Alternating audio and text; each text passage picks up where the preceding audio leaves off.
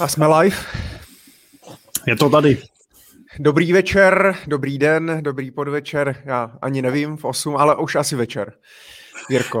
Já musím teď pokračovat jakéž dobré ráno a uh, dobrou, dobrý, uh, dobrý oběd všem, kdo nás sleduje v záznamu. Hlavně ne dobrou noc. Tak ještě jednou dobrý večer, já vás zdravím, moje jméno je Michal Doubek a vítám taky mého kolegu Jiřího Cimpla. Jirko, ahoj. Ahoj Michale, dobrý večer všem.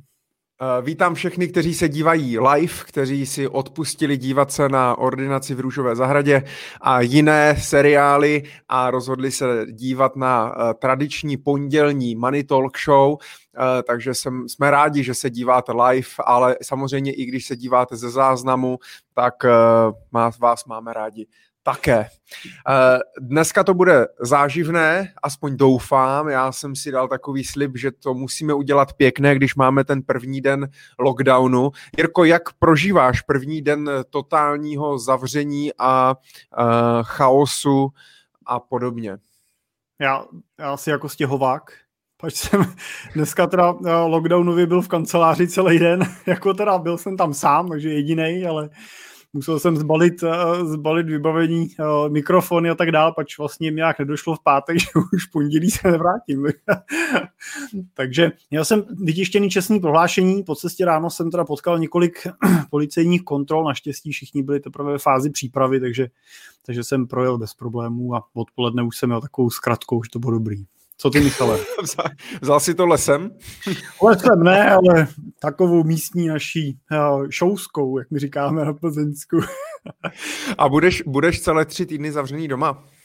Poctivě. No, budu se snažit, no, určitě. Tak asi už tady, takhle, musím říct, že uh, skrytou reklamou říct, že zaplať pámbu rohlík nám začal zavážet až do vesnice, takže teď už vlastně není důvod, aby jsme vůbec odcházeli z domu. Je ale fakt, že teď jsem četl, že Tomáš Čupr pokračuje na západ, takže to asi byl první krok k vám. Přesně, přesně. Já si myslím, že kdo, kdo ne, to neobsáhne ne, nevid, tak ten v podstatě nemůže jako uspět v Německu, Rakousku vůbec. Skvěle, super. Uh, tak já samozřejmě tak, jak na začátku vždycky eh, řeknu, že můžete se nás ptát na cokoliv, co vás napadne a co vás zajímá, ať už do komentářů, záleží, kde nás samozřejmě sledujete, jestli na YouTube nebo na Facebooku, ale můžete se nás ptát kdekoliv. Kdo bude chtít se připojit live k nám přímo, tak stačí, jak jsme to dělali minule, Jirko, teď jsem to zapomněl. Když nám napíšete, tak vám můžeme nazdílet odkaz, pošleme vám odkaz, přes který se propojíte, takže je možné. Tak když napíšete Jirkovi soukromou zprávu anebo nám napíšete do komentářů e-mail, tak my vám pošleme odkaz. Můžete položit dotaz live a připojit se eh, do naší show, to budeme moc rádi. A Jirko, tak eh, já jsem přemýšlel, čím eh, začít, protože my máme třetí epizodu což je neuvěřitelné a, a jsem za to neskutečně rád. A přemýšlel jsem, čím vždycky bychom mohli začít. A ty vzhledem k tomu, že čteš noviny a zprávy a pozoruješ ten finanční trh mnohem víc než já, uh, tak jsem si říkal, že bys nám mohl říct, co se vlastně událo za poslední měsíc. Je něco, co ti utkvělo v paměti, co stojí za to nám tu zmínit? No já myslím, že asi taková nejvýraznější věc je to, že eh, finanční trhy pořád rostou.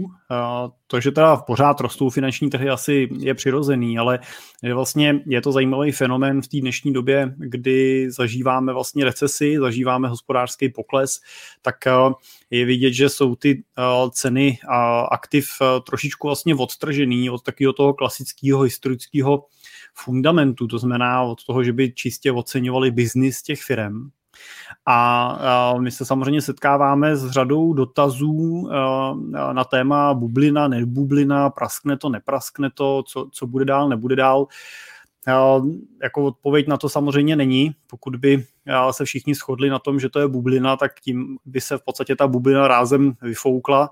Bublina už z principu většinou praská v okamžiku, kdy to všichni nejmíň očekávají, to už je vlastně jako, jako princip bublin, tak možná to, že se o tom teď tak mluví, tak by mohl být dobrý indikátor, že nám ten růst ještě nějakou chvíli vydrží. Tak to, to možná zajímavost, protože, uh, protože vlastně my třeba to vidíme na portfoliích, opravdu ty uh, aktiva přidávají, uh, akcie jsou v růstu 5, uh, 5,5%, uh, záleží, jestli se díváte na americký nebo na evropský, ty jsou trošičku pomalejší, ale obě dvě ty kategorie jsou v růstu.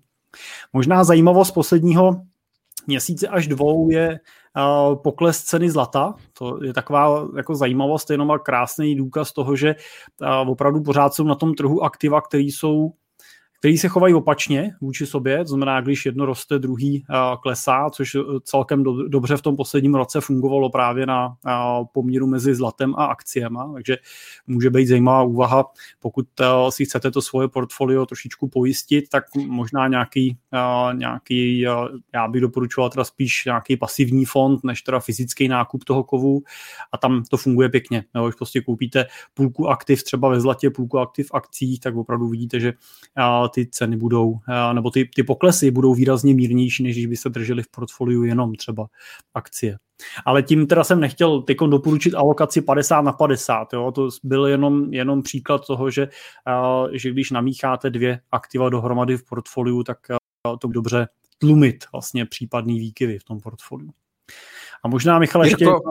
Jedna zajímavost, no, mě napadla, a to je, a já věřím, že nějaký dotaz na to určitě v průběhu dnešního večera přijde, a to byl samozřejmě Bitcoin a jeho horská dráha, která opravdu zatím vypadá, že nezná hranic, i když teda ty poslední dny teda zase padal dolů, tak eh, i na to teda jsem se setkával v tom posledním měsíci s řadou dotazů a obecně vždycky platí takový to, jak se to začne objevovat v novinách, tak, a, eh, tak se lidi na to začnou ptát a začnou naskakovat takový ty poslední jezdci a to mám jako vždycky pocit, že ten okamžik, kdy, kdy buď začít vystupovat, anebo jako dlouhodobě nějaký poziční investor prostě se připravit na to, že zase uvidím i nějaký, eh, i nějaký trošičku výplach v těch cenách cenách. No.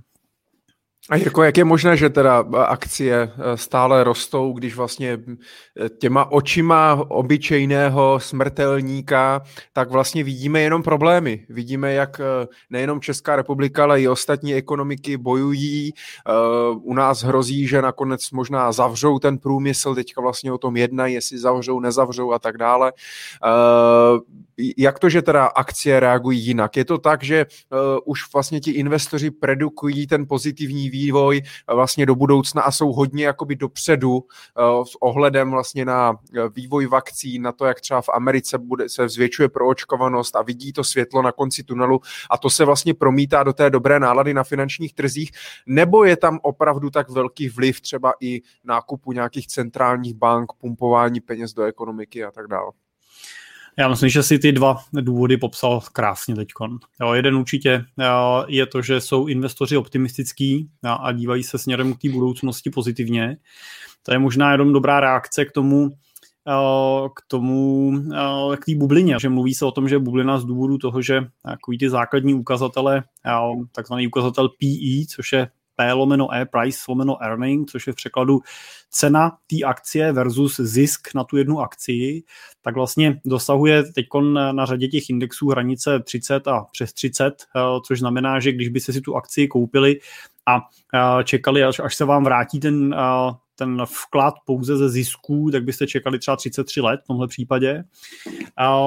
Ovšem je důležité si uvědomit, že investoři investují do těch akcí s budoucím výhledem. To znamená právě to, že ty zisky v loňském roce byly tak nízký, tak tyhle ukazatele vyhnalo, se tam speš popcornem, normálně jsme v kině. tak to jsem Já jsem připravil na dnešní večer, abych si to udělal příjemné, když máme ten lockdown. No a nenabídnu si, tak já bych si dal taky. Ale jo, děkuju, děkuju. Děkuji, výhodný. Uh, ale uh, ten, to očekávání je, že ty zisky právě budou větší. To znamená, že očekávání je, že právě i tenhle ten ukazatel do budoucna klesne tím, jak porostou zisky těch společností. Druhý důvod určitě je množství peněz v ekonomice, který je teď vlastně enormní, nabývají ty peníze díky právě stimulům centrálních bank, díky samozřejmě dotačním programům různých ekonomik, to ne, ne všichni v České, jako my v České republice tu podporu máme takovou relativně limitovanou, takže ten svět opravdu podporuje mnohem víc ty svoje firmy a i domácnosti. No a řekl bych, že řekl bych, že samozřejmě tím, nebo já osobně bych řekl, tím hlavním důvodem je to, že ono není moc alternativ vlastně. Když dneska budeš chtít někam uložit peníze na nějakou střednědobou nebo dlouhodobou investici, tak v podstatě dluhopisy víme, kde jsou, víme, jak se pohybují rukové sazby a že v podstatě prostě jsme na nule u těch, u těch nějakých stabilnějších, jistějších cených papírů. Hotovost nenese nic, naopak pokud máte velkou hotovost, tak platíte.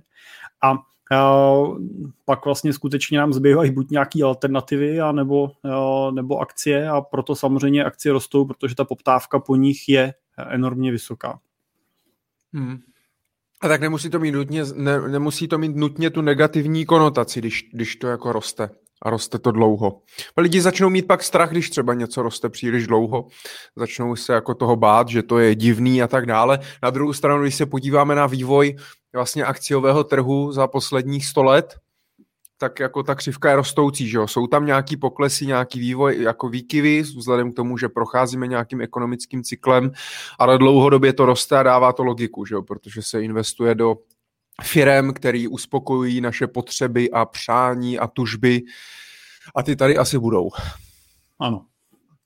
Hmm. Ty tady budou a v obecně vlastně u těch akcí platí ten princip toho, že jeden rok koupíte tu firmu za cenu 100 a pokud ta firma vygeneruje zisk 10%, to znamená vygeneruje zisk v hodnotě 10, řekněme, že jste ji koupili za 100 korun, firma 10 korun vydělala zisk na tu jednu akci, tak těch 10 korun vlastně zase někam musí umístit. Tak buď vám to ta firma vyplatí v podobě dividendy, to znamená přijdou vám ty peníze na účet, anebo eh, vám eh, tu akci vlastně ta, nebo, nebo těchhle těch 10 korun zůstane v té firmě, je to nová hotovost, nová cash, kterou má k dispozici a o tuhle tu cash vlastně musí vyrůst cena té akcie. Jo? Pokud se díváme čistě na tu na tu fundamentální hodnotu vlastně té akcie. Takže to je důvod, proč uh, ceny akcí rostou a, a i do budoucna porostou. Samozřejmě z mnoha zaškobrtnutíma, s mnoha výkyvama, poklesama, což je daný zase nějakou náladou na finančním trhu, na té motivaci investorů, jestli spíš nakupují nebo spíš prodávají, ale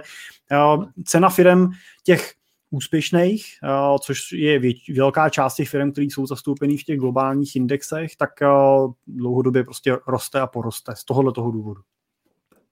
Jirko, teď mě napadlo, jak mluvíš. Hmm, přijde mi, Hmm, tak jako z posled... Ono je to možná poslední dobou, dobře, ale vlastně mě to přijde dlouhodobě, že přijde mně, že investoři nebo lidé obecně víc inklinují například k nemovitostem. Tam to ještě jakž chápu, protože uh, si dokážou nemovitost a příjem z nemovitosti představit mnohem snáš než ty akcie. Ale vlastně teďka hodně lidí, že jo, buď ty kryptoměny nebo to zlato a jako vlastně moc lidí do těch akcí jako buď neinvestuje nebo nechce investovat. Uh, čím si to jako vysvětluješ? Myslíš, že to je fakt, že jako lidi obecně nechápou vlastně, co je to akcie, jak se na ní dá vydělat, eh, nechápou ty pojmy, ne, nedokážou si představit, že může být vlastně na dlouhodobém horizontu ty akcie můžou být vlastně bezpečný a tak dále. Čím si to vykládáš tady tohle? Nebo přijde ti to taky občas? No já možná já možná žiju v bublině, jakoby, jo, trošičku, a nejsem si jistý, jestli jsem na to schopný odpo- objektivně odpovědět. Ale všichni chtějí akcie. No,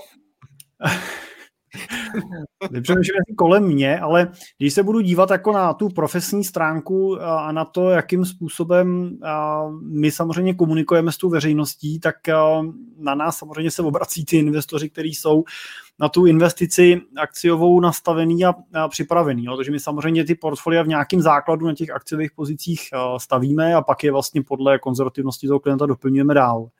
Ale je, je spíš je spíš samozřejmě paradox, že občas se lidi obávají investice do akcí, považují ji třeba za rizikovou, ale eh, v těch portfolích potom kolikrát drží prostě různé eh, směnky nebo eh, různý korporátní dluhopisy často vlastně úplně jako neznámých firm, jo? často jako ani vlastně ani jako funkčních nějak jako firm, jo? často nových projektů a podobný, pro které nikdo přesvědčí. Teď nedávno jsem měl možnost se bavit bavit s, s poradcem, jako s prostředkovatelem, který teda, jsme se bavili, on říkal, no já dělám svěřenský fondy. Já jsem říkal, a děláte svěřenský fondy, protože jako vím, že téma svěřenského fondu je takový relativně jako hutný, je to náročný, dlouhý téma, a on tak říká, ne, my to děláme, prostě to běží jak, jako na běžícím pásu a jsem pak už větřil a říkal jsem, vy to děláte pro nějakou firmu. A on říkal, jo, jo, jo, já to dělám pro pražskou, teď tři tečky, tří, písmen, tří písmenková firma jedna, a, která prostě na českém internetu vlastně využívá, nebo na internetu českém trhu vlastně využívá ten statut svěřenského fondu pro to, aby obešla trošičku ten zákon o hospodařování majetku a a ty peníze teda doslova končí v černý díře. Jo. Tam jako skutečně jako ne, není moc jako světlo na konci toho tunelu, že by to mohlo dopadnout dobře. Bohužel ale těhle produktů jsou uzavíraný a dokonce už jich je víc než tisíc jo, těchto těch produktů, kde nese obrovský riziko jak ten poradce, tak ten klient hlavně samozřejmě tam to vkládá svoje peníze. Takže ale ono to vypadá samozřejmě, vypadá to hezky. Proč? Protože je v té smlouvě napsáno, že máte garantovaný úrok. Ale tady mám to, se...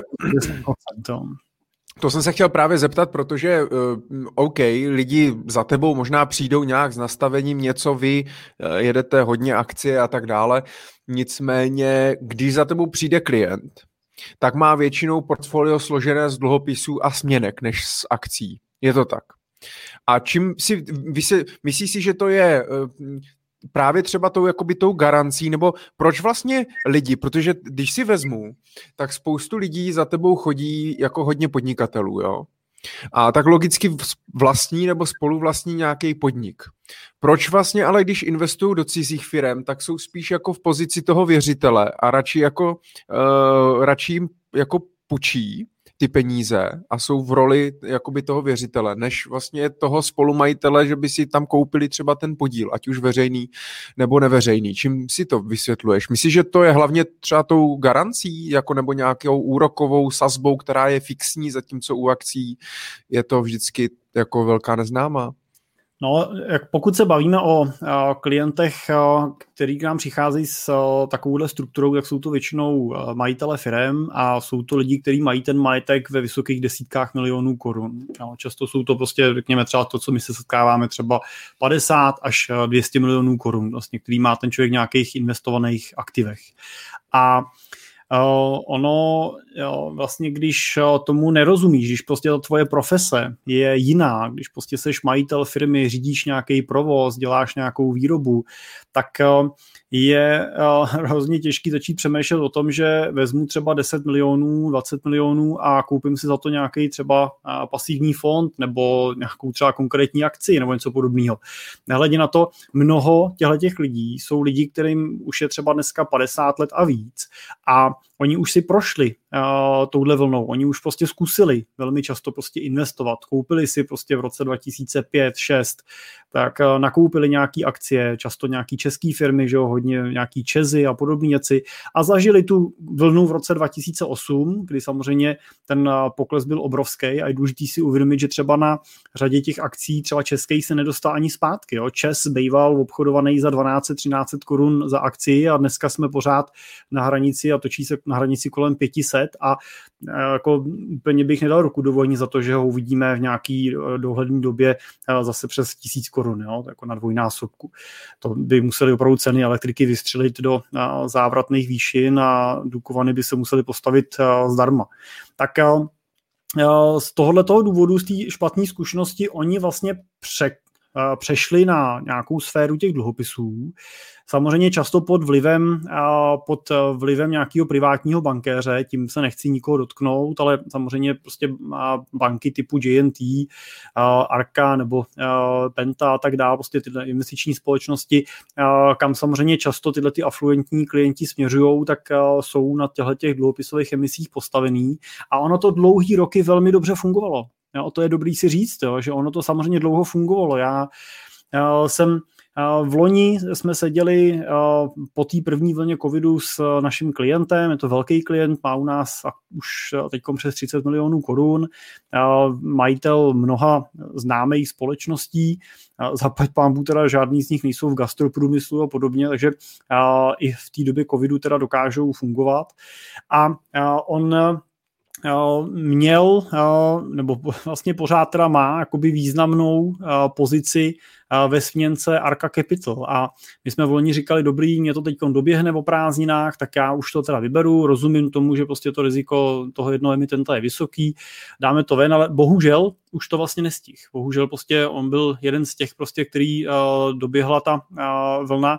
A a prostě už mu nebyly ty peníze vyplacený a teď už je otázka, co mu vlastně bude vyplacený. Tak teprve vlastně ty poslední dva roky, nebo rok a půl, dávají vlastně zapravdu, zapravdu a teď nechci říct nám, ale obecně jakoby poradcům, který varovali vlastně před těma velkýma, velkýma vlastně přílivama peněz vlastně do těch dluhopisů.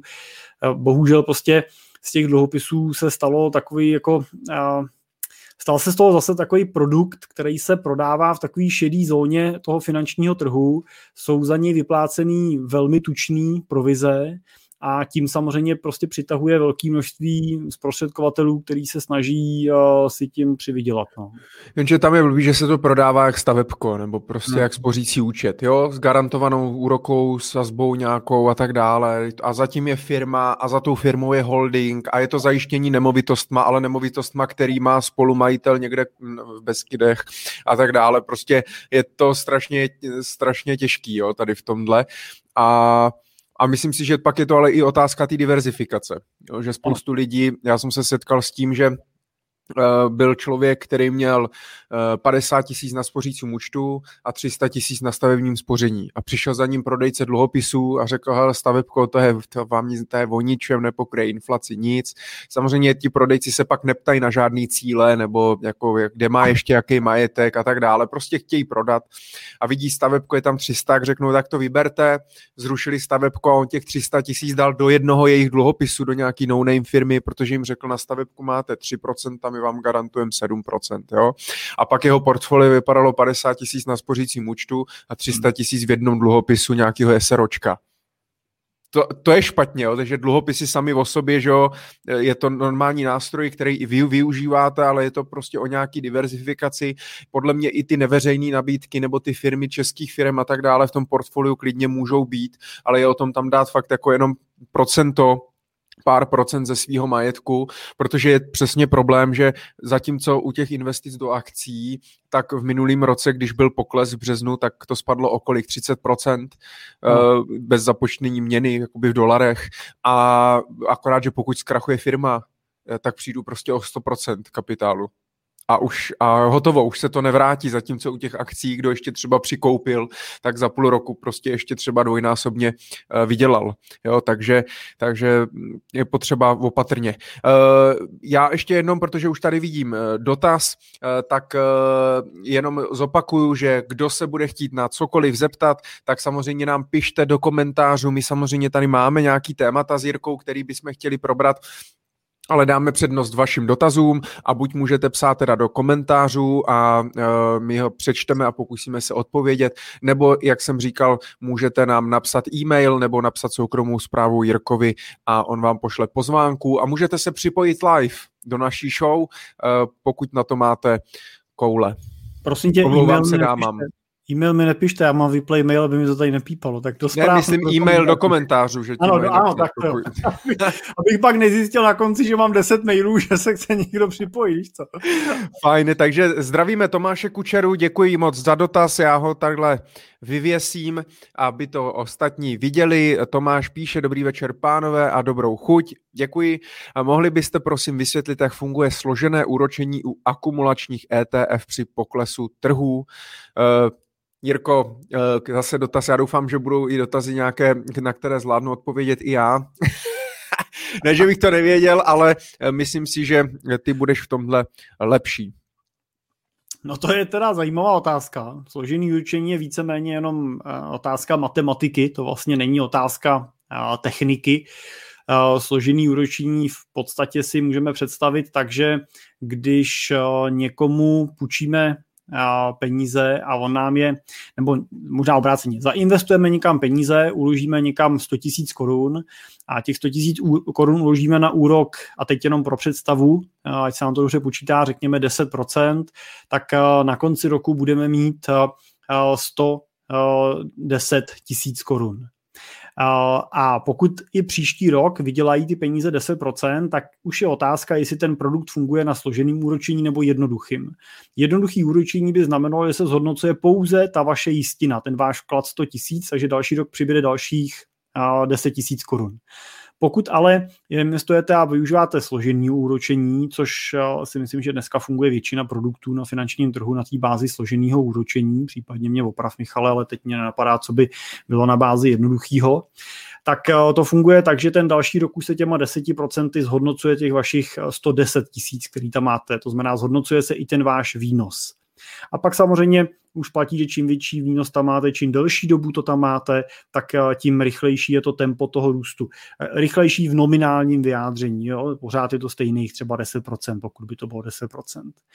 Nedokážu teda si teď představit tu otázku, jak funguje to úročení u těch akumulačních ETF při poklesu, ale obecně za to samozřejmě vezměme, že pokud dojde k poklesu o 10%, tak o těch 10% se snižuje nejenom hodnota toho vašeho vkladu, ale i toho zisku jako takového, protože v principu, když si koupíte akci jednoho ETF fondu, ta akcie stojí 100 korun a vy jeden rok vyděláte 10%, tak máte hodnotu 110 korun a pokud další rok proděláte 10%, tak ten pokles není o 10, ale je o 10,1. Jo, znamená, že po tom poklesu 10% budete na 99,9 asi, jestli počítám dobře. 90, 99. Takže pokud, tady možná uvedu příklad, co je dobrý si uvědomit, že pokud máte například hodnotu té vaší akcie 100 a dojde k poklesu o 50%, tak se pro, propadne ta vaše cena na 50 korun. Ale pokud dojde zase k nárůstu o 50%, tak je důležité si uvědomit, že už to není nárůst z těch původních 100, ale z těch 50. To znamená, že vyroste vám to na 75. A potřebujete na ten návrat 100% růst, abyste se dostali na svý. Jo, občas tenhle obrázek nebo tohle a tahle jako mystika se používá, když vás chce někdo manipulovat, říká, hele, tady to udělal, ukazují jenom tabulku a říkají, tenhle ten rok ten fond udělal minus 30%, ale hned rok na to udělal plus 30. A pokud se na to díváte v tabulce, tak by se si mohli říct, no dobrý, jeden rok pokles, druhý rok růst, tak prostě se to dostalo na svý rok, to vydržím. Ale ta realita taková není, to je ten růst reálně trval o třeba další dva roky nebo tři roky díl, pokud prostě to rostlo dál, protože musel být, uh, musel být násobný. Tak jestli tohle uh, pomůže jako tak Tomáš, když tak, když, tak, když tak upřesněte svoji otázku, já bych jenom toho využil, když už jsme na, na, na, jako nakousli to akumulační ETF, Uh, co to vlastně znamená akumulační, protože můžou lidi znát pojem jako akumulační, reinvestiční, dividendová a tak dále, tak akumulační znamená co? Nebo a je to vůbec vlastně správný pojem akumulační ETF? Je, je to správné slovní spojení, Jirko? Jo, určitě je. Uh, jsou vlastně třídy akumulační a distribuční. Liší se tím, že pokud koupíme si třeba akciový ETF fond, tak uh, ty akcie vyplácejí dividendy. A ten ETF fond buď tu dividendu vyplácí dál těm uh, investorům, to znamená vám jako držiteli tí akcie toho ETF fondu, přijde vám dividenda, anebo tu dividendu automaticky reinvestuje uvnitř toho fondu, vám sice nepřijde na účet cash, nepřijdou vám peníze, ale o tu dividendu se vám zvětší cena té akcie toho ETF fondu. Což pro klasického českého investora, který má možnost využít po třech letech daňový osvobození od zisku, tak je výhodnější varianta, ta akumulační, než ta distribuční, protože v té distribuční třídě se dostáváte do toho, že tu dividendu každý rok musíte zdanit 15% a pokud je to česká, což u ETF nejde, tak kdyby to bylo český, česká třeba akcie, tak to vám ji srazí automaticky, pokud je to zahraniční ETF fond, tak musíte podat daňový přiznání a i když tu dividendu jste měli jenom jedna, jedna koruna, tak podat daňový přiznání a v tom přiznání vlastně uvíst tu dividendu. Já nechci zabývat těch daňových detailů, ono samozřejmě ty dividendy většinou jsou daněný už v tom zahraničí a my tady zase tím, že máme s většinou těch zemí smlouvu o zamezení dvojího zdanění, tak nemusíte tu daň platit, ale musíte prostě tomu finančáku říct, že tu ETF tam máte, dividenda vám za to přišla, to přiznáváte, ale daň jste zaplatili už třeba já nevím kde, v Lucembursku, v Irsku, v, v Londýně, prostě pro to, kde máte to, ten fond nakoupený a tím pádem teda se vám to započítává a daň neplatíte, ale je to prostě nějaká pracnost s tím spojená, která ne pro každého investora je milá. Jirko, ale to je téma, na které, nebo věc, na kterou já jsem tady měl napsanou od minule a nedostali jsme se k tomu, takže to bych chtěl rád, jakoby víc probrat do detailu. A to je vlastně ta uh, strategie pro ty rentiéry protože ty máš i podcast Cesta rentiera, takže předpokládám, že i máte v portfoliu nějaké lidi, kteří už čerpají uh, nějakou rentu.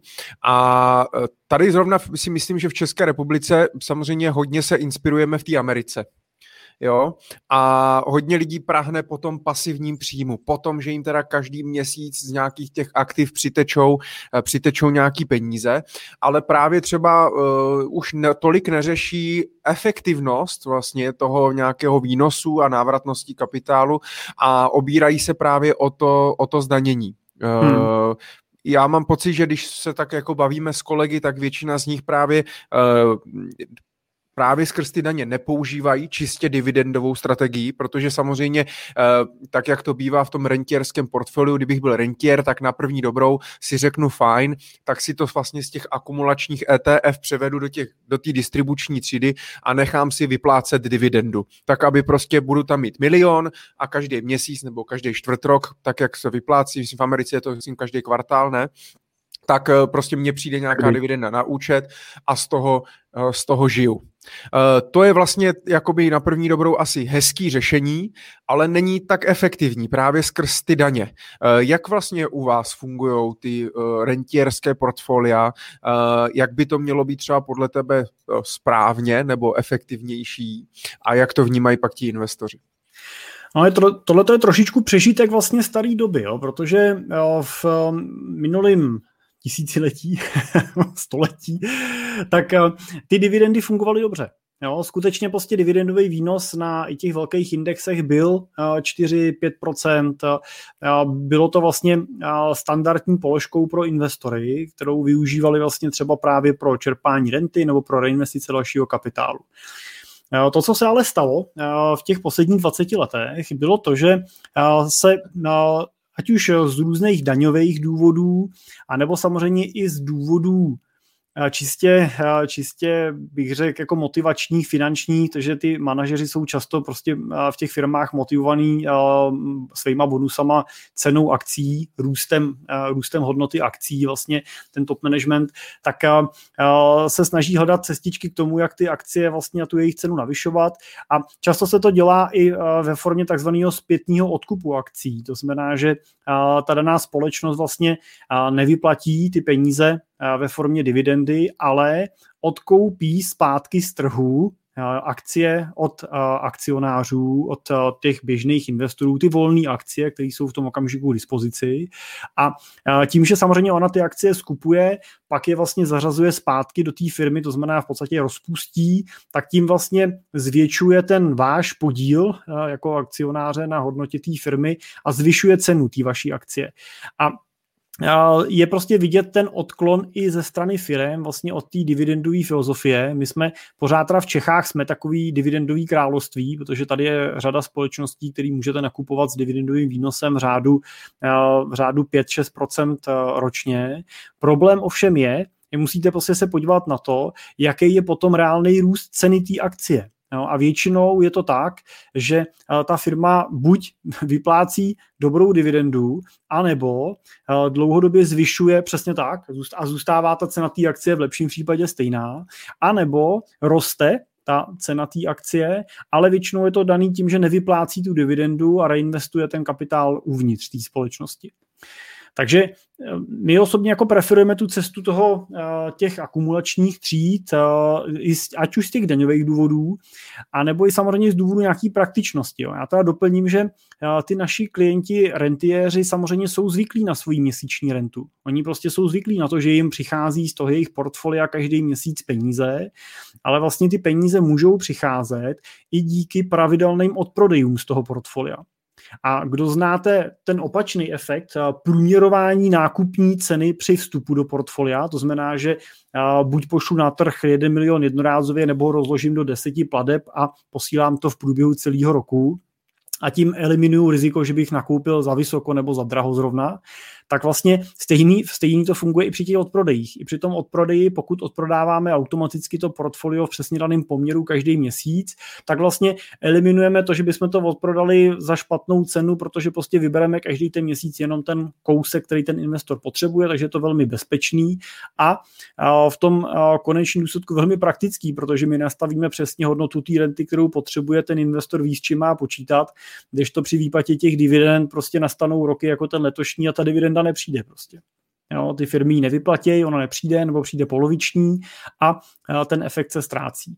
Pokud byste chtěli jako dividendoví investoři investovat, tak my třeba taky máme dividendový portfolio postavený na ETF fondech, to znamená, máme portfolio, který dlouhodobě nese tu dividendu na úrovni kolem 4 až 4,5% ročně, ale je prostě potřeba říct, že tohle portfolio je to postavené na globálních ETF fondech, ale ono skutečně zase nepřináší, nebo v těch posledních třeba pěti, sedmi letech tohle portfolio nepřinášelo přílišný růst té ceny toho portfolia. Takže zase, když pak potřebujete držet krok s inflací, aby vám, abyste nechudli v čase, jo, tak nějaký růst těch aktiv potřebujete. Jo. Takže tam opravdu ta cesta těch akumulačních tříd s průběžnýma odkupama je jednodušší a častěji volený řešení.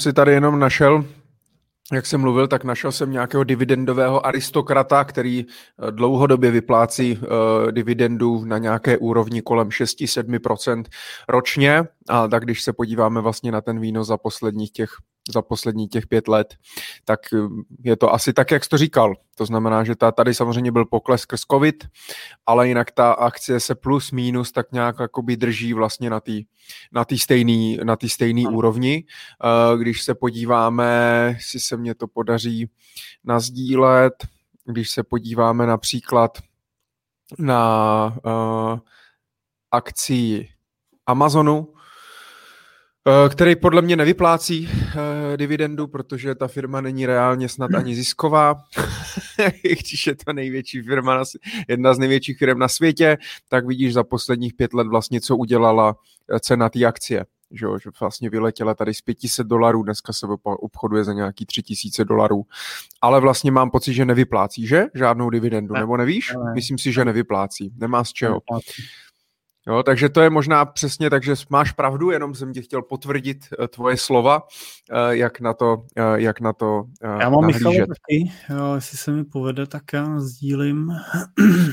Pojďme do toho. Ať to máme i graficky pěkné. A, už vidím. Tohle to je přímo obrázek teda z naší webových stránek jo, odkazuje na... Zahájit konverzaci.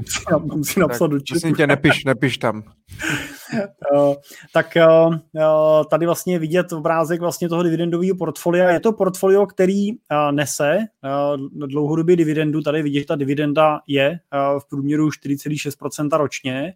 Je to ETF-kový portfolio, znamená je to portfolio, který je postavený na pasivních fondech a má šir, celkem širokou diversifikaci. Samozřejmě ne úplně takovou jako to klasicky globální, ale pořád jsou tam stovky akcí z celého světa.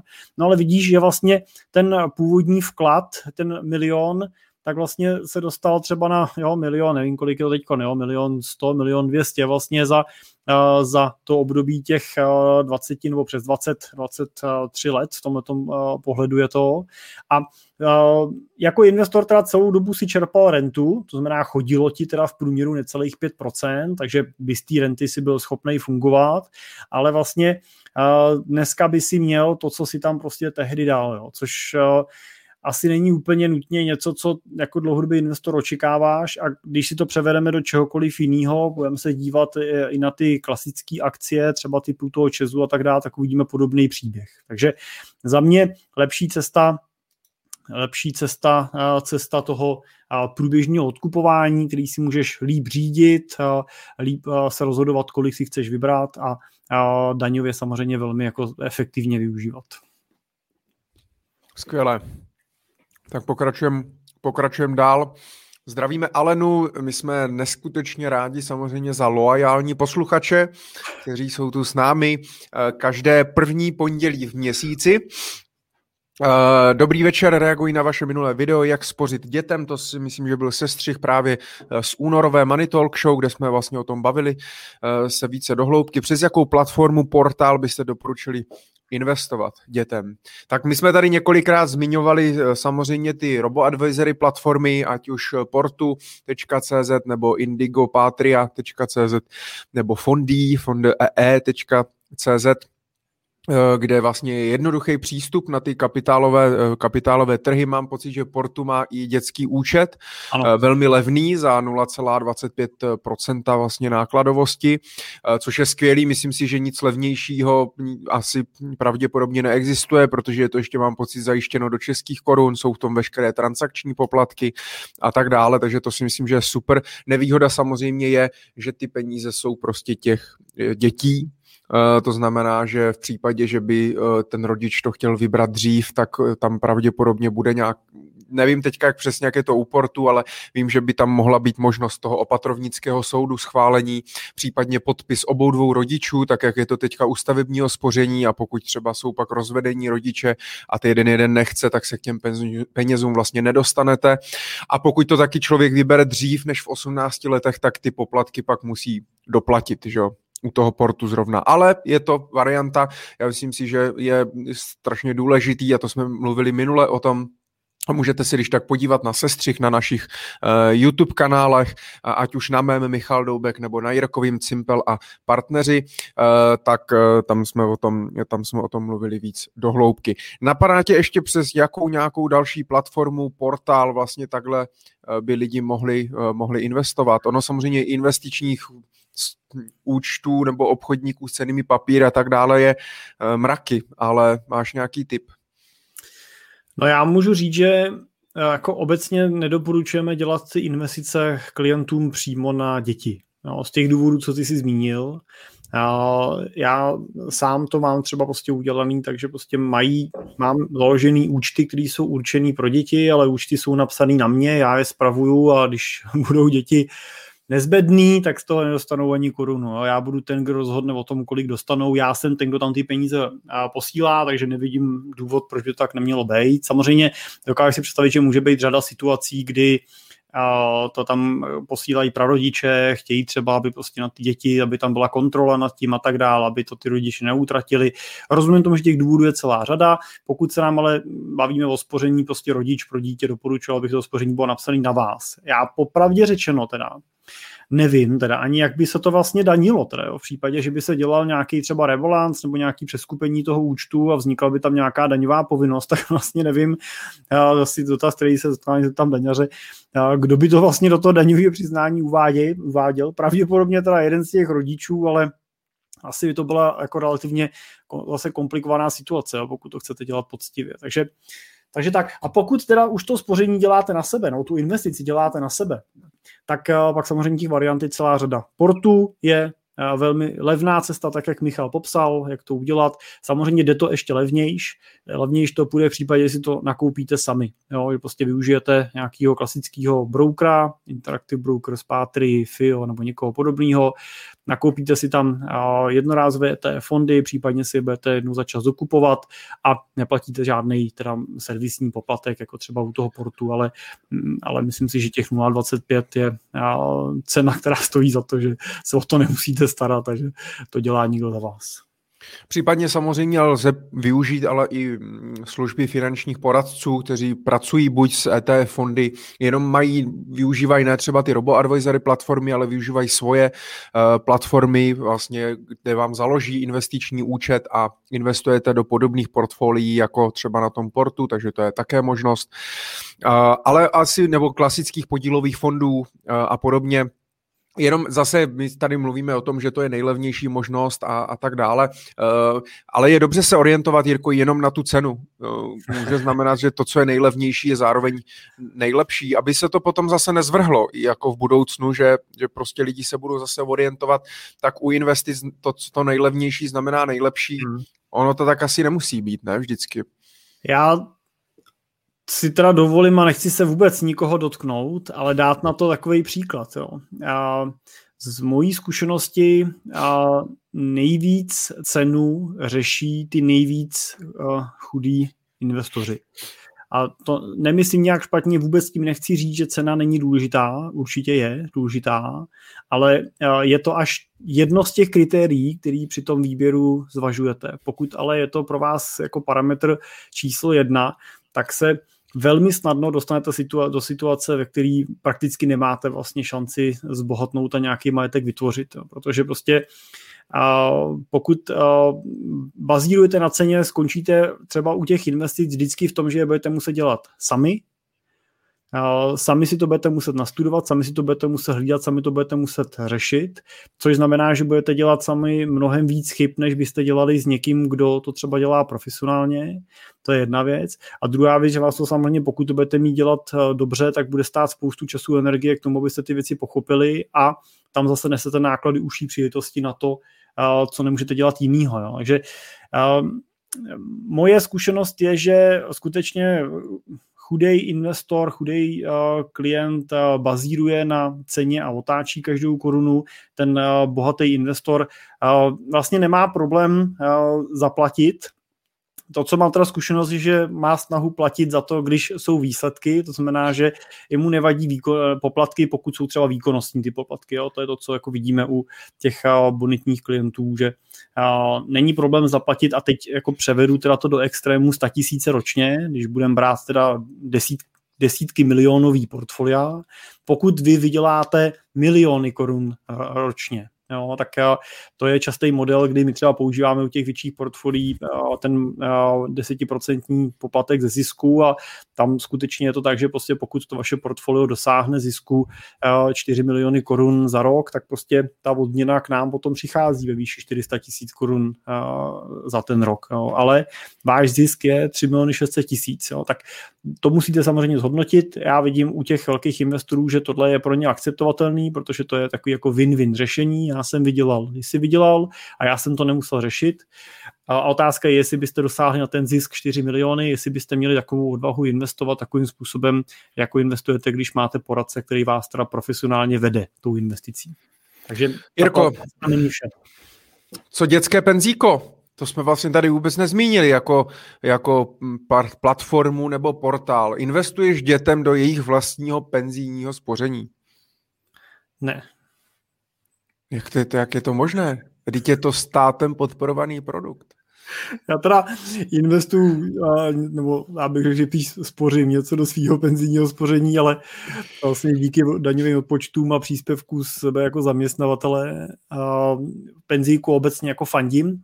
Myslím si, že je to produkt, který do portfolia člověka prostě patří, je jedno jestli bohatýho nebo nebohatýho, prostě myslím si, že je to dobrá, dobrá varianta. Určitě bych doporučil, abyste si odkontrolovali, že nezůstáváte v transformovaném penzijním fondu, to znamená v takovém tom původním, ale že máte takzvaný účastnický penzijní fond, který vám dává možnost investovat ty prostředky do nějakých investičních fondů, nejenom je mít uložený u toho fondu za 0% výnos, tak jak to prostě je u těch transformovaných fondů. Ale ale jako já Proč ne dětské penzíko, Jirko, ale no, je, to, je, to, je to nadlouho, nebo je tam špatná likvidita, nebo nedává to vlastně smysl, nebo Přesně. Pro, proč? Přesně, nedává to smysl. Jo, ne, mně to osobně nedává smysl. Já svoje děti a, a moje investice do mých dětí bude investice do jejich vzdělání a případně do jejich startu do života. to je to, co ode mě děti určitě dostanou a jak se pak zajistí dál, už je přece taky jejich boj a jejich hra a já radši budu investovat tu pětistovku, co bych jim posílal do toho penzíka, do uh, nějakého akciového ETF fondu, který budou oni mít potom k dispozici v 18-20 letech, za který je třeba můžu poslat na, na studia do zahraničí nebo podobně. No, to je jako hmm. můj pohled na věc. Druhá věc je to, že a moje děti jsou vlastně v nějakých 25 a 30 let ode mě, což zase berme v potaz, jako pokud se mám bavit o mojí podpoře mých dětí na důchod, tak já tady asi nebudu navždy, a až mě bude 90, doufám. No, ve stovce jim to předáš. No tak doufám, že mi třeba bude 90, uvidíme. Uh, tak až mi bude 90, tak jim bude 60 a řekni No mi, a dáš, jim, a dáš jim to penzíko. jo, to je No ne, a, ale tak oni po mně budou dědit, že jo, jednoho dne. Jo, já v 90 asi jaký už nebudu potřebovat tolik peněz, takže klidně na ně budu nějaký majetek jako přenášet, pokud to bude mít v tom okamžiku hlavu a patu a budou oni na to zralí. Uh, tak uh, jako opravdu, jestli jim budu prostě tykom 5, uh, 15 nebo 20 let prostě posílat pětistovku do penzíka, skutečně z mýho pohledu nemá žádnou jako významnou přidanou hodnotu. Mm, super, Jirko, prosím tě, Marketa tady píše, děku, že děkuje za rady, my děkujeme za zpětnou vazbu. Eh, na jakou ale dobu nejvýhodněji si zvolit tu investici například na těch robo-advisory platformách? Mm, tak eh, předpokládám, že Jirko se shodneme, že to je hlavně otázka správné definice finančních cílů. Ano. Ze kterých by pak měl vlastně výjít ten investiční horizont, Uh, a to je neskutečné. Já si myslím, že to je ale alfa omega, správ, za nejenom vytv, jakoby vytvoření správné strategie, výběru vhodného nástroje a tak dále.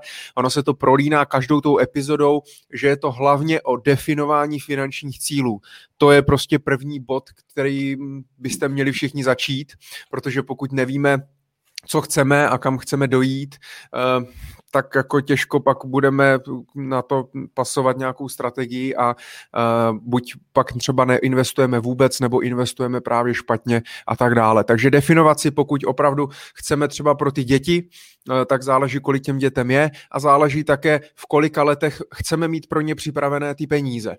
Jo, eh, a první věc je, v kolika letech je chceme mít připravený, pak samozřejmě i jakým způsobem je chceme čerpat, jestli jim je dáme jednorázově, nebo z toho zaplatíme školu, nebo jim z toho budeme platit koleje, nebo něco. To možná ani nemůže, pokud se vám teďka dítě narodilo, tak to ani je pravděpodobně jako nemůžete vědět, eh, takže je dobrý jenom prostě si říct, fajn, na dnešní ceny bych chtěl, aby mohl třeba začít s tímhle, jo. Na druhou stranu, jak se bavíme ještě o těch dětech, se vždycky u toho trošku zaseknem, ale mm, teďka jsem se díval, protože senátor eh, tak měl teda dneska jít poprvé do školky. Babišovi, se, Babišovi se to nelíbilo, takže nešel. A, takže to je kvůli a, vám? To bylo kvůli vám, jo, Tak, pravděpodobně. Děkujem. A No v pátek šel, minulý týden šel dvakrát na zkoušku, strašně se mu tam líbilo, tak jsem říkal, tyjo, to je super, prostě paráda, v pondělí se budeme těšit, no a v pátek večer jsme se dozvěděli, že se, že už se těšit nemusíme, ale, ale to je jedno, uh, malej nastoupuje, ale pokud teda uh, Babiš dá a ostatní, tak uh, nastoupí teda za tři týdny, nebo v Dubnu, nebo někdy a uh, nastupuje do soukromé školky. A tady stojí, tady ta školka, ještě teda mě nepřišla žádná faktura, ale myslím, že to bylo někde kolem 6-7 tisíc měsíčně, něco takového. Eh, teďka jsem postřehl, že Ondra Kánia, který tady má vlastně American Academy, jak v Praze, tak v Brně, tak otvírá nově právě základní školy od první třídy, eh, soukromou školu a školní je, myslím, 175 tisíc na rok, na školní, na školní rok. Takže to nejsou úplně jako malý peníze, i třeba na tu základku, na tu střední už jsem se s tím tak nějak jako smířil a říkal jsem si, mám dost času mu na to našetřit. No ale jestli půjde do první třídy za 17 tisíc měsíčně, tak, tak jako za ty tři roky teda nevím. A buď teda člověk na to uh, vydělá a pak to teda pak to nemusí řešit, anebo teda uh, pokud má nějaký takovýhle cíl a ty děti se třeba teď narodili, nebo teprve třeba plánuje ty děti tak si myslím, že je dobrý možná tady jakoby tu kolonku toho vzdělání eh, do těch cílů vlastně dát, eh, aby se ten člověk možná na to, eh, na to připravil, že jo? protože potom je to opravdu jako dost, dost peněz a myslím si, a to jsme se bavili i minule, že ta investice do vzdělání je vlastně asi to nejlepší, co těm dětskám můžeš dát. Souhlasím. Takže, takže Souhlasím tak. Máš k tomu ještě něco tady k tomu, jak, ne, co se bavíme? Já mám, já mám taky teda uh, děti na soukromí, teda i základní škole. Prostě nějaký náklad uh, s tím neseš, tím nechci říct, že a nemyslím si, že by jako státní školy nebyly dobrý, ale prostě uh, občas prostě máš tu preferenci nějakou a, ta soukromá škola ti třeba vyjde, vyhovuje víc.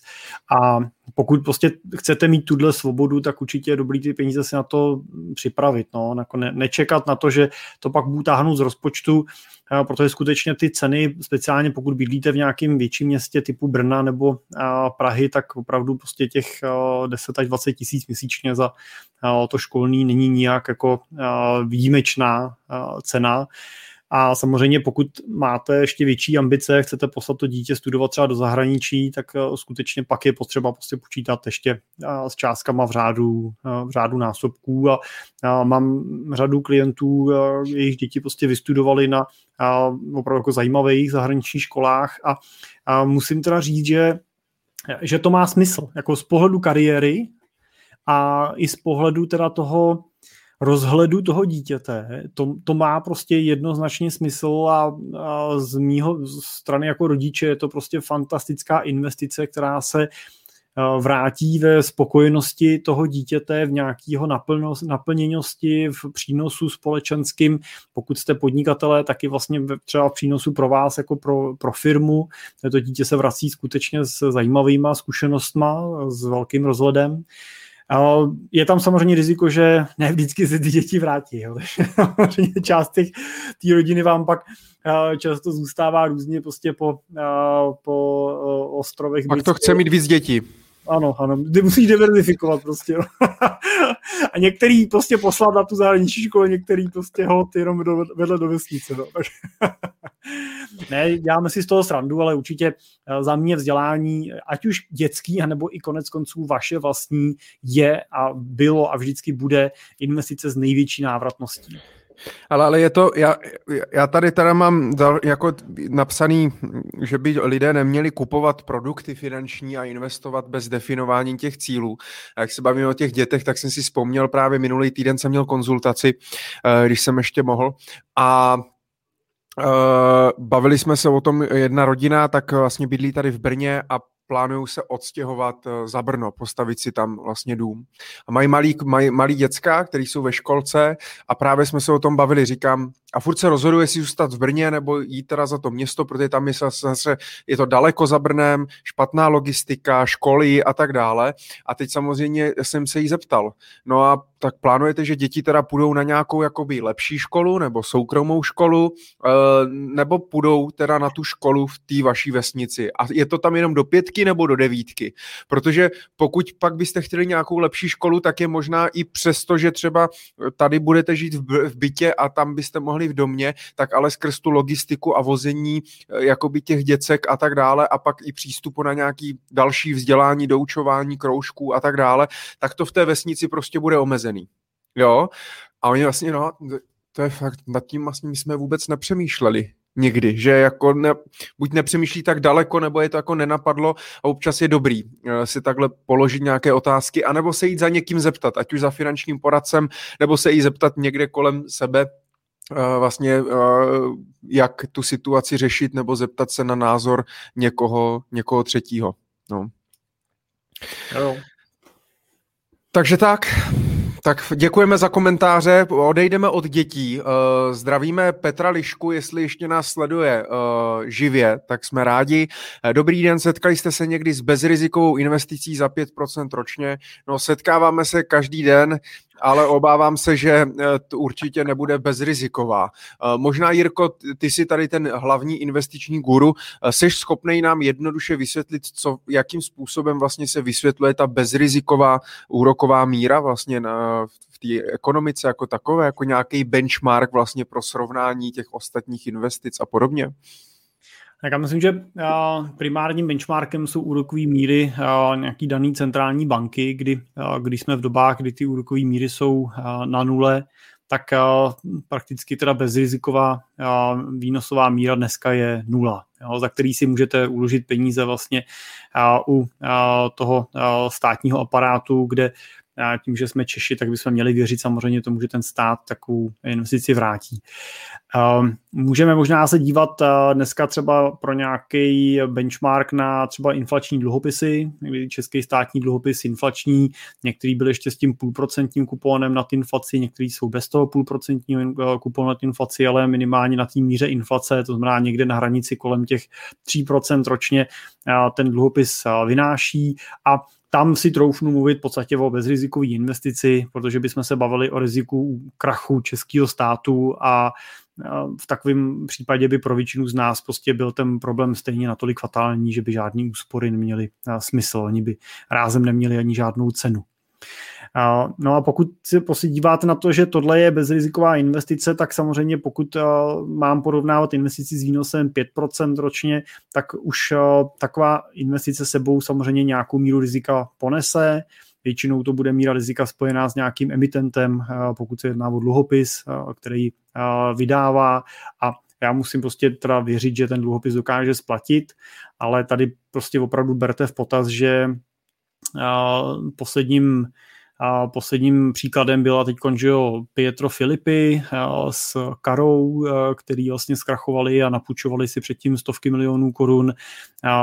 Předtím jako velkýma případama byla ta Arca Capital, která má obrovský problémy a velkou část těch dluhů nesplatí. Další se můžeme dívat na, na Sasky, že jo, sice nevydávali dluhopisy, ale taky vlastně, že jo, celá Saska, Saska padla, zkrachovala a toto byla firma, kde jsme si to nikdo nedokázal představit, že jo, zrovna Saska bych řekl, že byla taková ta firma, jak se říká, too big to fall a přesto vlastně ona dál existuje. Jo? My jako běžní občaní jsme nepoznali rozdíl. Jo? Ona dál, dál vlastně jede ty loterie, dál jsou otevřený ty stánky, dál máme uh, tu O2 arenu, že jo? nebo co to je teďkon. Uh, ale Uh, ale vlastně ty věřitelé vlastně tam škrtli uh, reálně peníze. Stejně jako Zůd, jo, e-shop že, s oblečením český, který vlastně do dneška jede, teď teda zavírají zase nějaký ty jejich výdejny, ale ta firma pořád existuje, pořád vlastně generuje nějaký peníze, je to e-shop, takže v dnešní době je schopný pořád fungovat.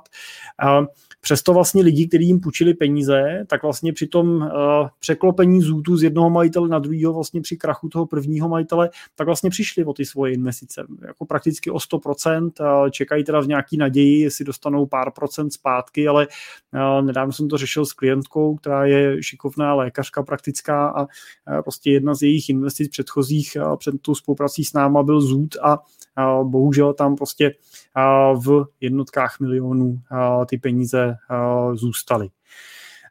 Je to smutný, je to nepříjemný, ale je to prostě je to školný. Takže takže bezriziková investice s 5% podle mého názoru není tak bezriziková, jak se na první pohled zdá. No je potřeba si uvědomit, že ono i se spořícím účtem vlastně podstupují nějaké riziko. Protože to riziko, to riziko je malé, protože samozřejmě, že OK, jsou, je tady nějaký garanční systém finančního trhu, který mi teda garantuje to, že v případě krachu banky tak mi to zaplatí, Samozřejmě ti nemusí mít dostatek peněz, ale pravděpodobně potom my jako daňoví poplatníci bychom to zaplatili. Ale pokud by stát na to neměl, nebo by se cokoliv stalo a v historii už i krachovaly státy, já teda myslím si, že nás to zatím teda nečeká, ale e, prostě vždycky člověk podstupuje nějaké riziko a je potřeba si tohohle být vědomý a samozřejmě vždycky čím vyšší e, výnos já očekávám, tím logicky vyšší riziko já musím podstupovat. A to není jakoby špatně, ale musím vědět, musím vědět za tady toto, že to riziko tam je, že ty aktiva můžou uh, propadnout, můžou ty peníze, jako, o ty peníze připrav, eh, se jakoby přijít a proto je potřeba hlavně diverzifikovat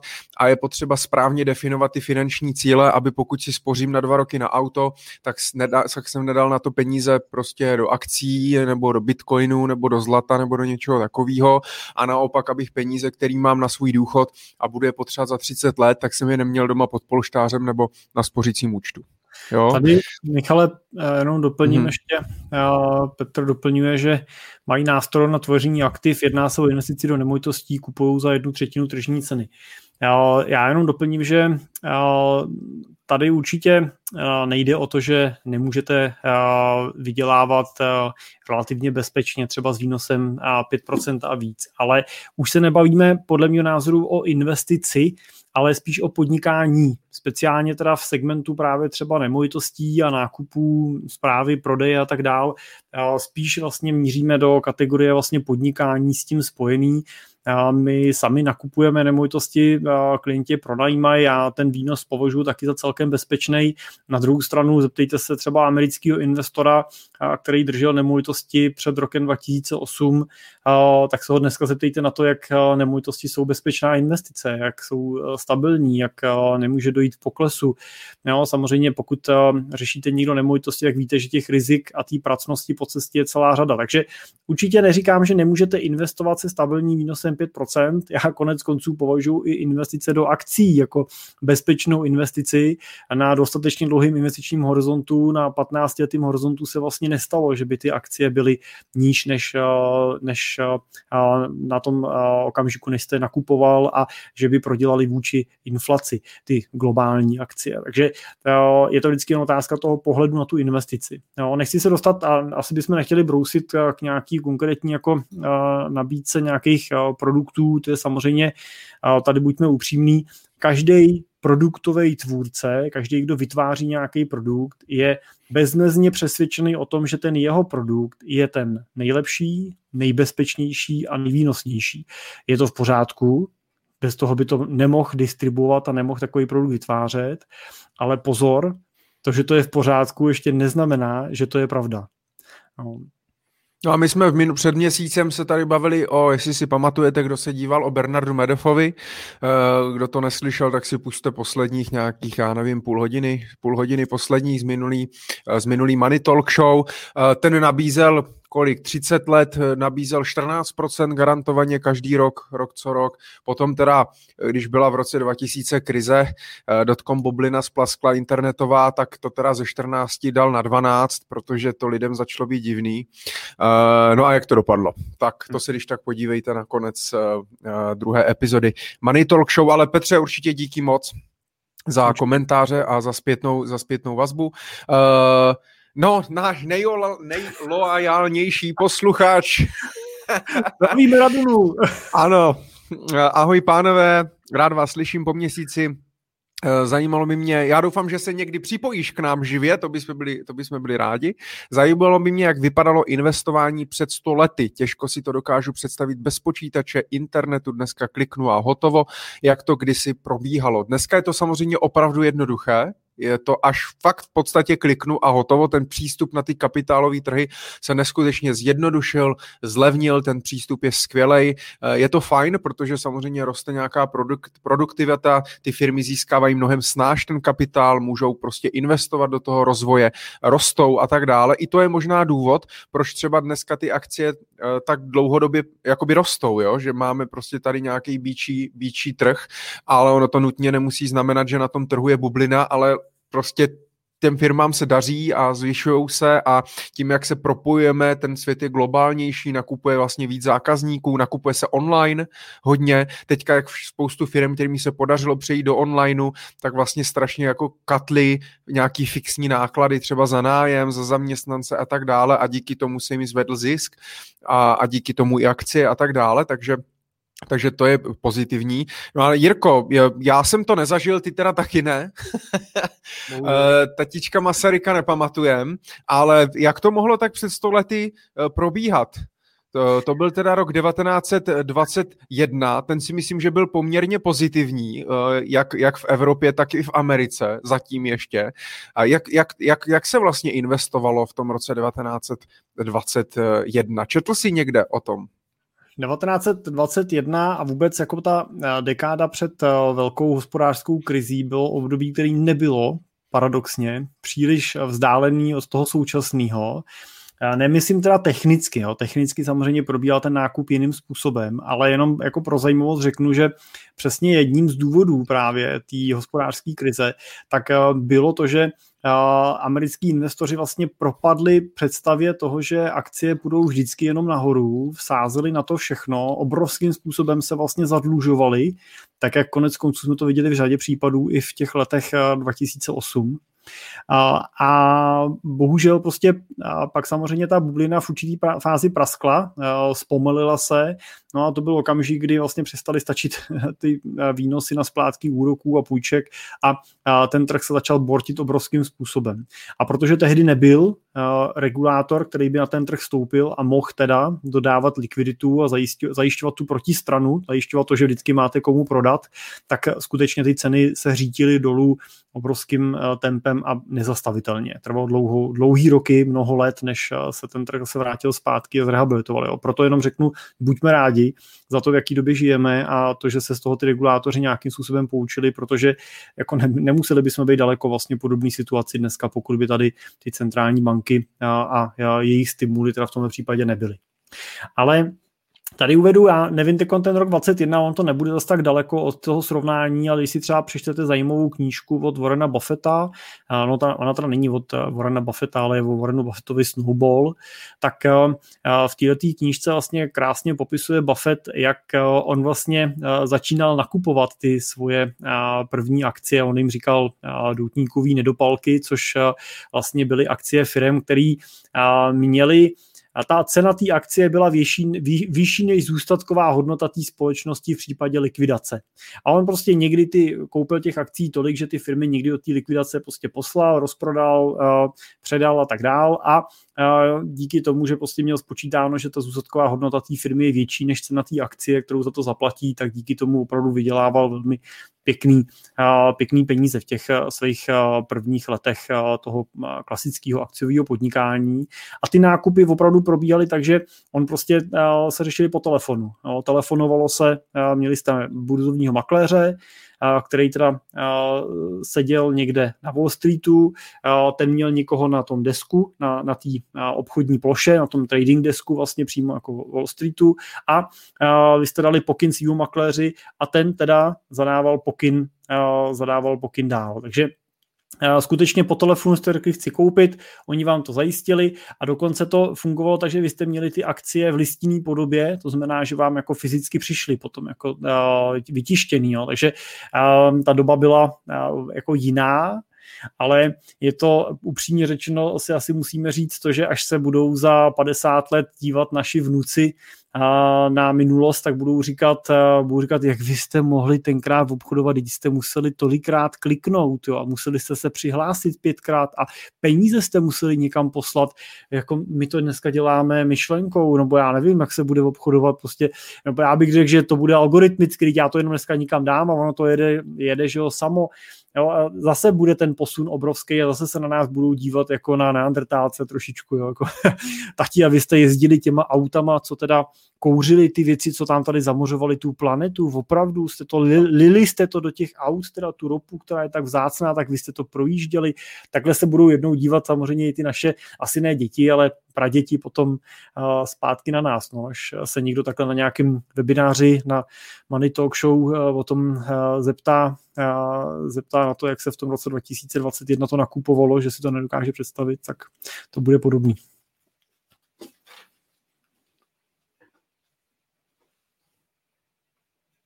Snažím se najít nějaký obrázek. Hmm.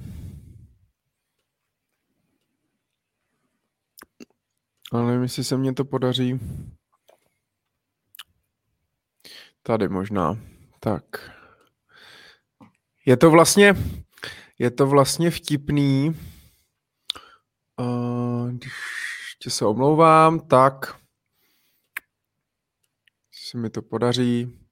Je to vlastně vtipný, když se člověk podívá na ten obrázek. Uh, zrovna v dnešní den. to by asi neprošlo teďka. Hele, ale Michale, já jsem se byl před pár lety podívat, byli jsme v Japonsku a nemohli jsme vynechat japonskou burzu Nikkei.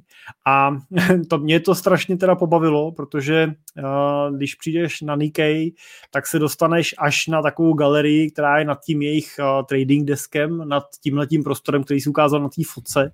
A uh, v Nikkei ten desk vypadá tak, že dole stojí uh, velký množství počítačů a uh, mezi nima se pohybují operátoři, kterých tam bylo, v té době jsme tam byli, tak tam byli doslova dva. Možná byli všichni ty další stovky na obědě, ale nevím, kam by se tam vešli.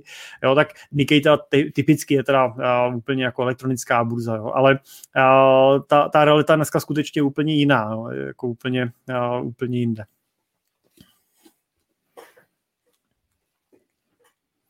Tak, tak.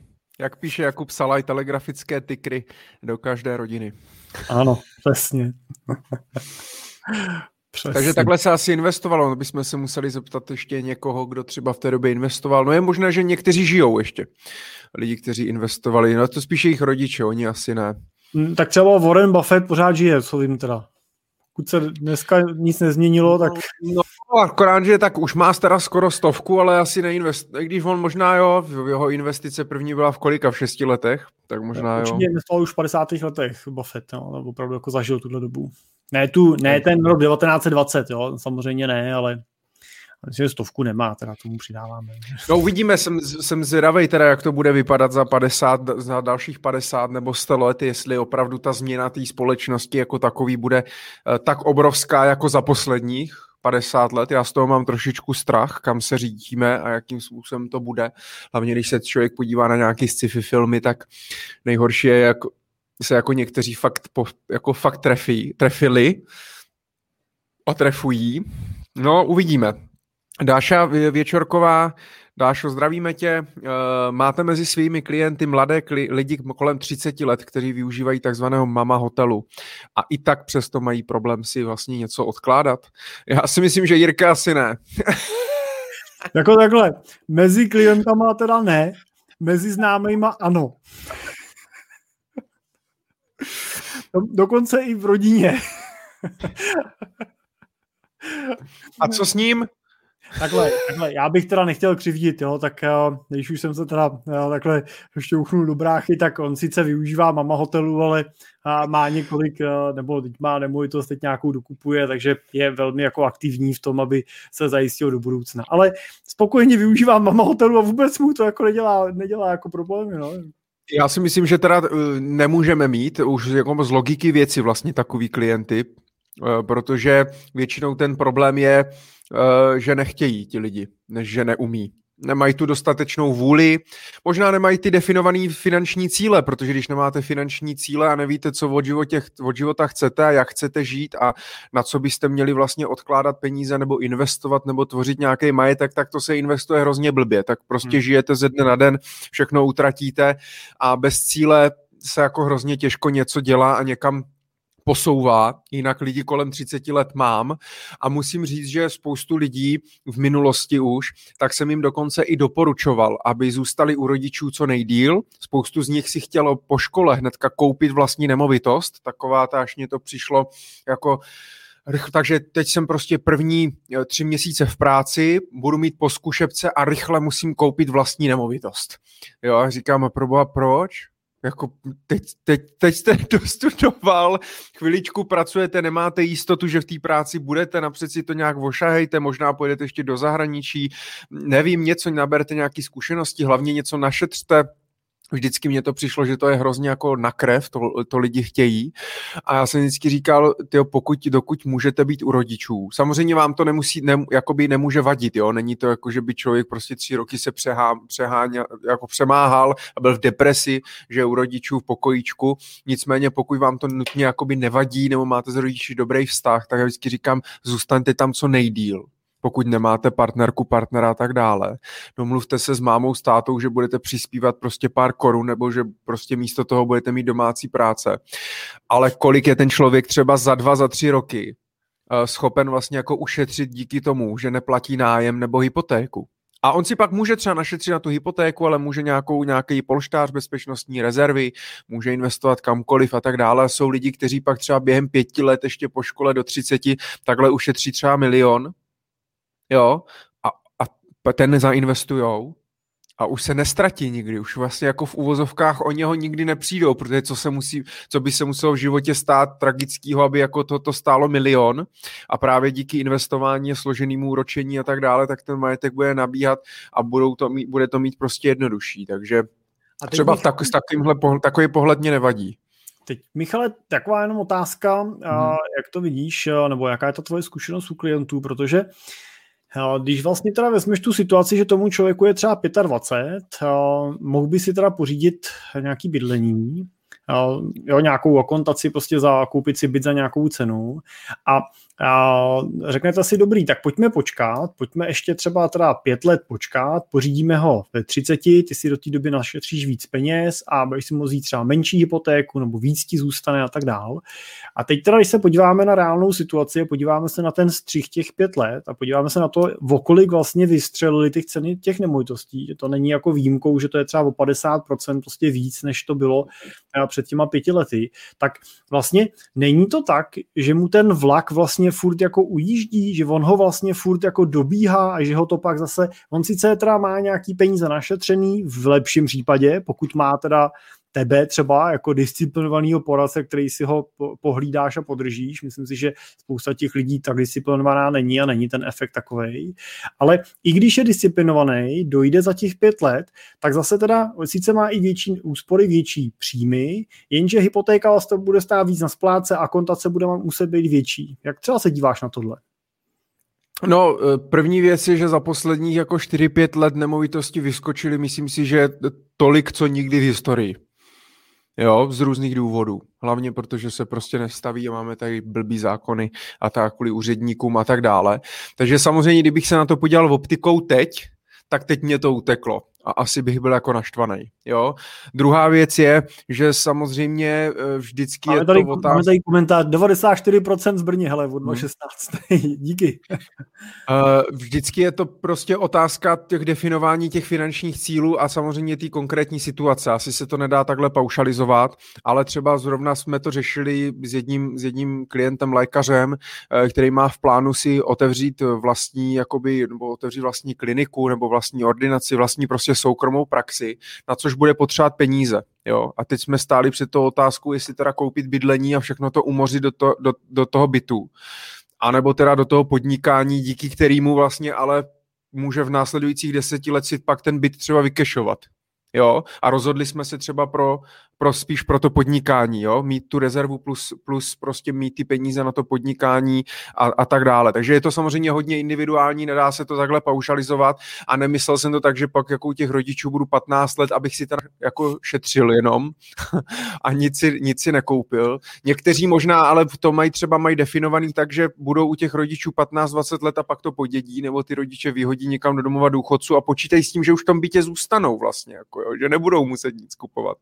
A nebo je to jenom otázka vydržet u těch rodičů rok, dva, abych prostě jako by si třeba našetřil víc a nemusel, protože dneska je problém hlavně, že OK, ceny nemovitostí rostou, ale podívej se, kolik dneska mladí lidi musí mít vlastních zdrojů, jo na nákup té nemovitosti. A tady v Brně, když si chceš koupit pak nějakou nemovitost, už jako 2 KKčka se bavíme tady o 5 milionů plus, tak potřebuješ minimálně 500 tisíc vlastních zdrojů, do toho musí být nějaká rezerva, do toho vybavení, daně, poplatky a tak dále.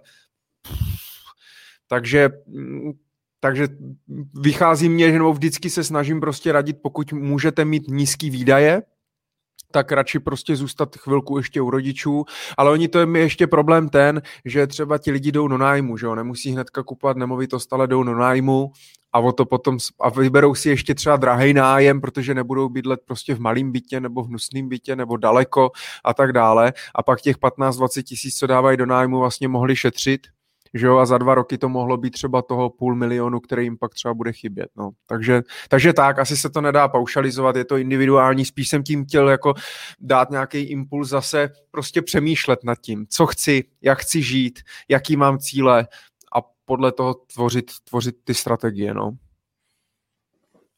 Díky. Nemají zač. Tak.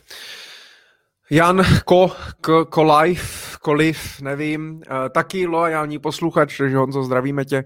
Uh, osobně se přikláním k tomu mít 1 až 2 miliony ve finančních aktivech před nákupem nemovitosti. No to je krásné samozřejmě.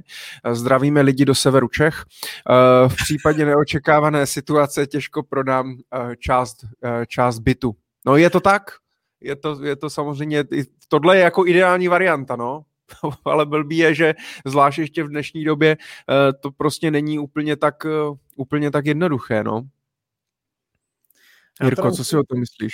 Musím říct, že uh, ta, když jako řeším s klientama, uh, na co budou potřebovat peníze kromě vlastní renty, tak většinou se právě dostáváme k tomu, pokud jsou mladší, tak je to to vzdělání dětí a pokud už třeba vzdělání mají vyřešený, tak většinou tím cílem je ta podpora při pořízení vlastního bydlení. Jo. že uvidíme, jak bude vypadat ta doba budoucí, ale jako zatím to vypadá, že se dostaneme do éry, kdy to skoro bez těch rodičů mám pocit jako nepůjde, jo? Nebo, nebo vlastně opravdu jako budu čekat na ten byt hrozně dlouho a nakonec prostě to teda bude nějaká dva jednička, nebo si budu muset koupit něco někde úplně, a úplně teda mimo to město prostě, nebo nevím, no uvidíme, uvidíme, kam se tohle vyvine.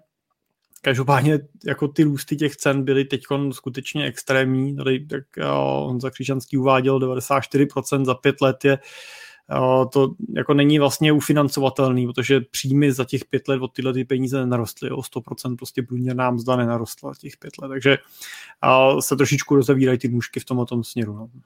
Hmm, hmm, hmm.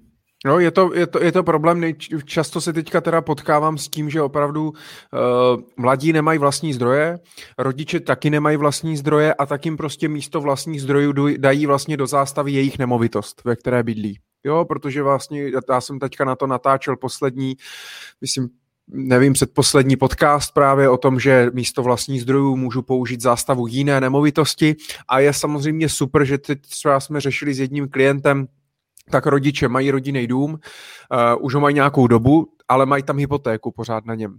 Takže, ale mohli jsme řešit, řešili jsme to u stejné banky, jak teda mají rodiče tu hypotéku, ale ta banka vlastně dozastavila jak ten nový byt, který kupovali, tak celý dům, protože hodnota domu byla třeba 4 miliony, oni měli zůstat těch hypotéky milion, takže 3 miliony jsme prostě mohli dát do zástavy místo vlastních zdrojů a to pomohlo. Takže eh, to třeba s tím se potkávám teďka hodně často, jenom je potřeba s rodiči za prvé udržovat dobrý vztah, a za druhý umět to vykomunikovat, že to není na celou dobu, že to neznamená, že když mám 30 let hypotéku, tak 30 let tam oni budou mít zástavu, ale tím, jak budou umořovat postupně ten dluh a bude se zvedat cena těch nemovitostí, tak si to pak jakoby můžu, můžu, můžu vyvázat, ale, uh, ale tak.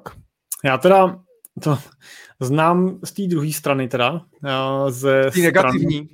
Ne, ne, znám to ze strany těch rodičů. Ty to znáš ze mhm. strany těch, uh, těch dětí, já se setkávám jako z té druhé strany, z té strany těch rodičů a jako já bych byl hrozně opatrný na to si vzít vlastně zástavu na ten svůj barák, jako na barák vzít jako rodič, prostě si tam tu zástavu těch dětí, protože to prostě nejsou extrémně ojedinělý případy, kdy to potom prostě na těch rodičích končí. A nemusí ty děti být být zlí, nemusí to být nějaký prostě feťáci, jo, když půjdu do extrému a podobně, prostě často prostě se můžu dostat do nějaký situace, ve který jako neumějí ven, měla by být vyřešená tím, že prostě přijdou o svoji střechu nad hlavou a vrátí se k těm rodičům, no jenom, že prostě když to spadne vlastně pak i na ty rodiče, tak, tak vlastně není kam se vrátit, no je to jako, já se snažím vždycky o toho trošičku zrazovat, snažím se prostě i pokud řešíme třeba dědický řízení, tak prostě se snažím vždycky jako ty rodiče varovat a říkám, střecha nad hlavou, prostě váš hrad, váš dům, vaše bezpečí,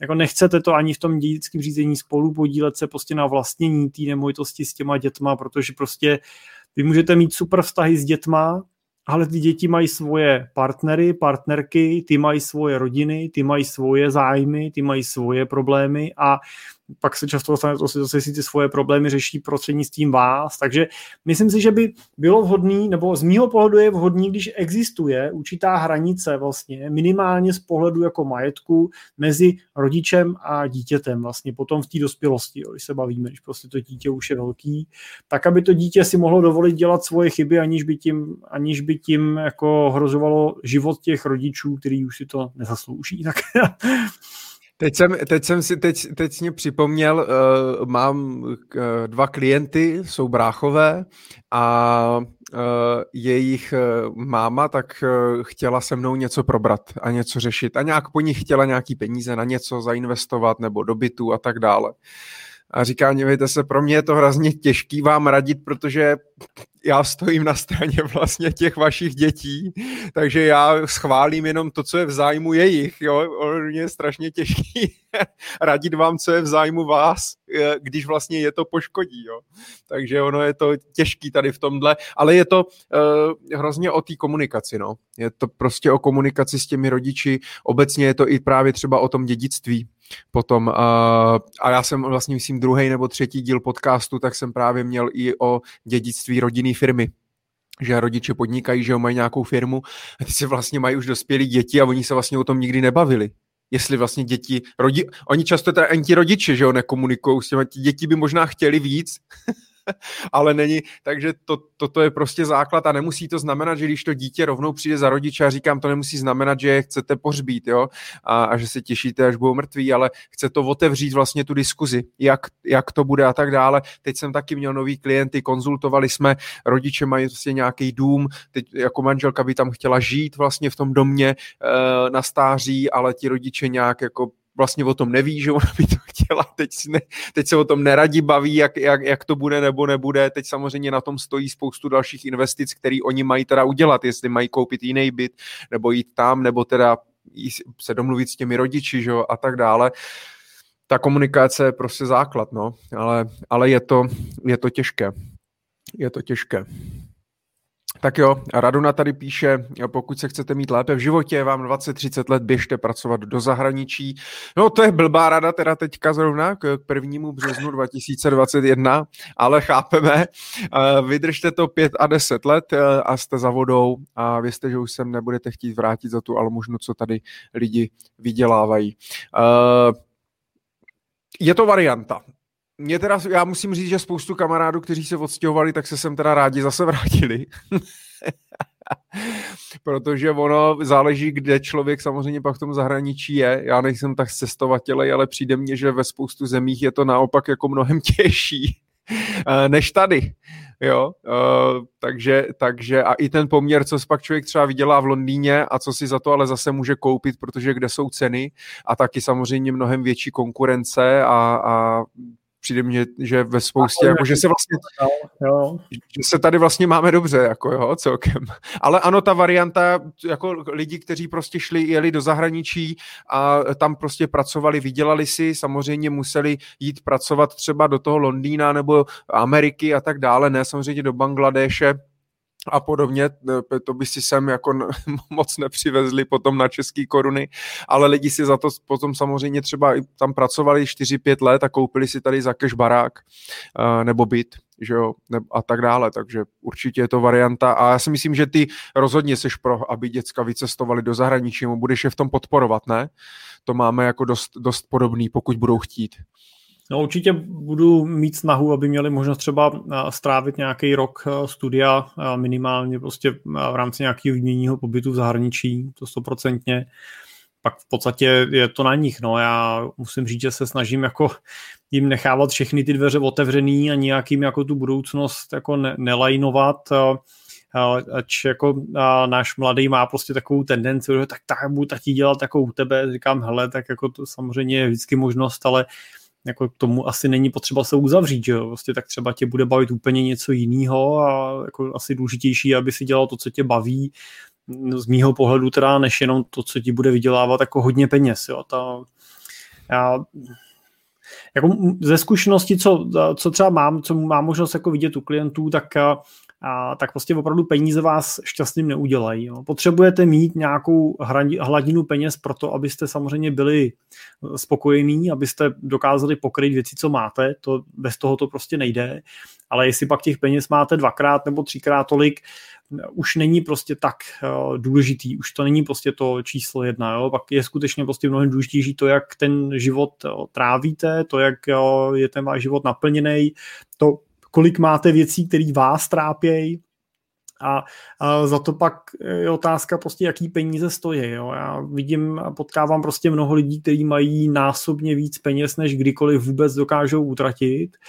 A nejsou to ty peníze, co je dělá šťastnýma. Jo. Drtivá většina těch peněz, který mají, vlastně nikdy neutratí. Budou to prostě peníze, které nějakým způsobem prostě přejdou na další generaci a pak už je to otázka toho, jak dobře se nám podaří připravit nějaký dědický plán a transfer toho majetku, kolik těch peněz se dokáže uchránit před tím, aby to zmizelo v té druhé generaci bez nějakého většího užitku. Ale jestli prostě pak je vám 65 a máte na účtu 10 milionů, nebo 50, a nebo 100, už skutečně s velkou pravděpodobností váš život neudělá pětinásobně nebo desetinásobně šťastnější, než když máte jenom těch deset, ale prostě máte se zdraví, máte fungující vztahy a máte nějaký koníčky, zájmy, kterými ten čas můžete trávit. Ale jak říká Ivo Toman, štěstí uh, roste přímo úměrně s platem, ale pouze do 100 tisíc měsíčně. Pak už je to no, jedno. No, no. ale je to o tom prostě, jo? jako samozřejmě je to strašně těžký. On, mně se třeba i líbí to, že většinu společenských problémů, uh, když se mluví třeba o ekologii, tak se mně líbí ta teze, že by to vyřešilo, uh, když by se lidi měli líp protože samozřejmě člověk, který nemá na jídlo, řeší, eh, že nemá na bydlení, na nájem a tak dále, teďka, že nemá na respirátory, eh, tak po něm nemůžu chtít, aby třídil. Hmm. To mě prostě řekne, to mi úplně uprdele, kam ten plast hážu, prostě já nemám na jídlo. Jo, takže eh, a když samozřejmě lidi se pak mají líp, je to vidět, když v té společnosti se lidi mají líp, tak samozřejmě začnou pak i se koukat kolem sebe, jakým způsobem žijou a jak to vlastně kolem nich vypadá a snaží se něco vrátit zpátky do té společnosti a tak dále, no. Takže takže, takže tak. Eh, Dáša píše, že možná bude zase in mít dvougenerační bydlení. Eh, Dáša se na to těší. Já si myslím, že se na to těšilo teda spoustu lidí, eh, když teďka mají ty obrovský baráky a je jim 65 a neví, co, ne, neví, co s ním. Eh, třípatrový žijou potom jenom vlastně stejně dole v obyváku a nikdo to nechce, hrozně blbě se to prodává, často ty domy jsou pak blbě konstrukční, že se nedají ani třeba zrekonstruovat na byty, nebo to je obrovský štěstí, když se to dá nějak zrekonstruovat na byty, aspoň třeba pronajímat a tak dále.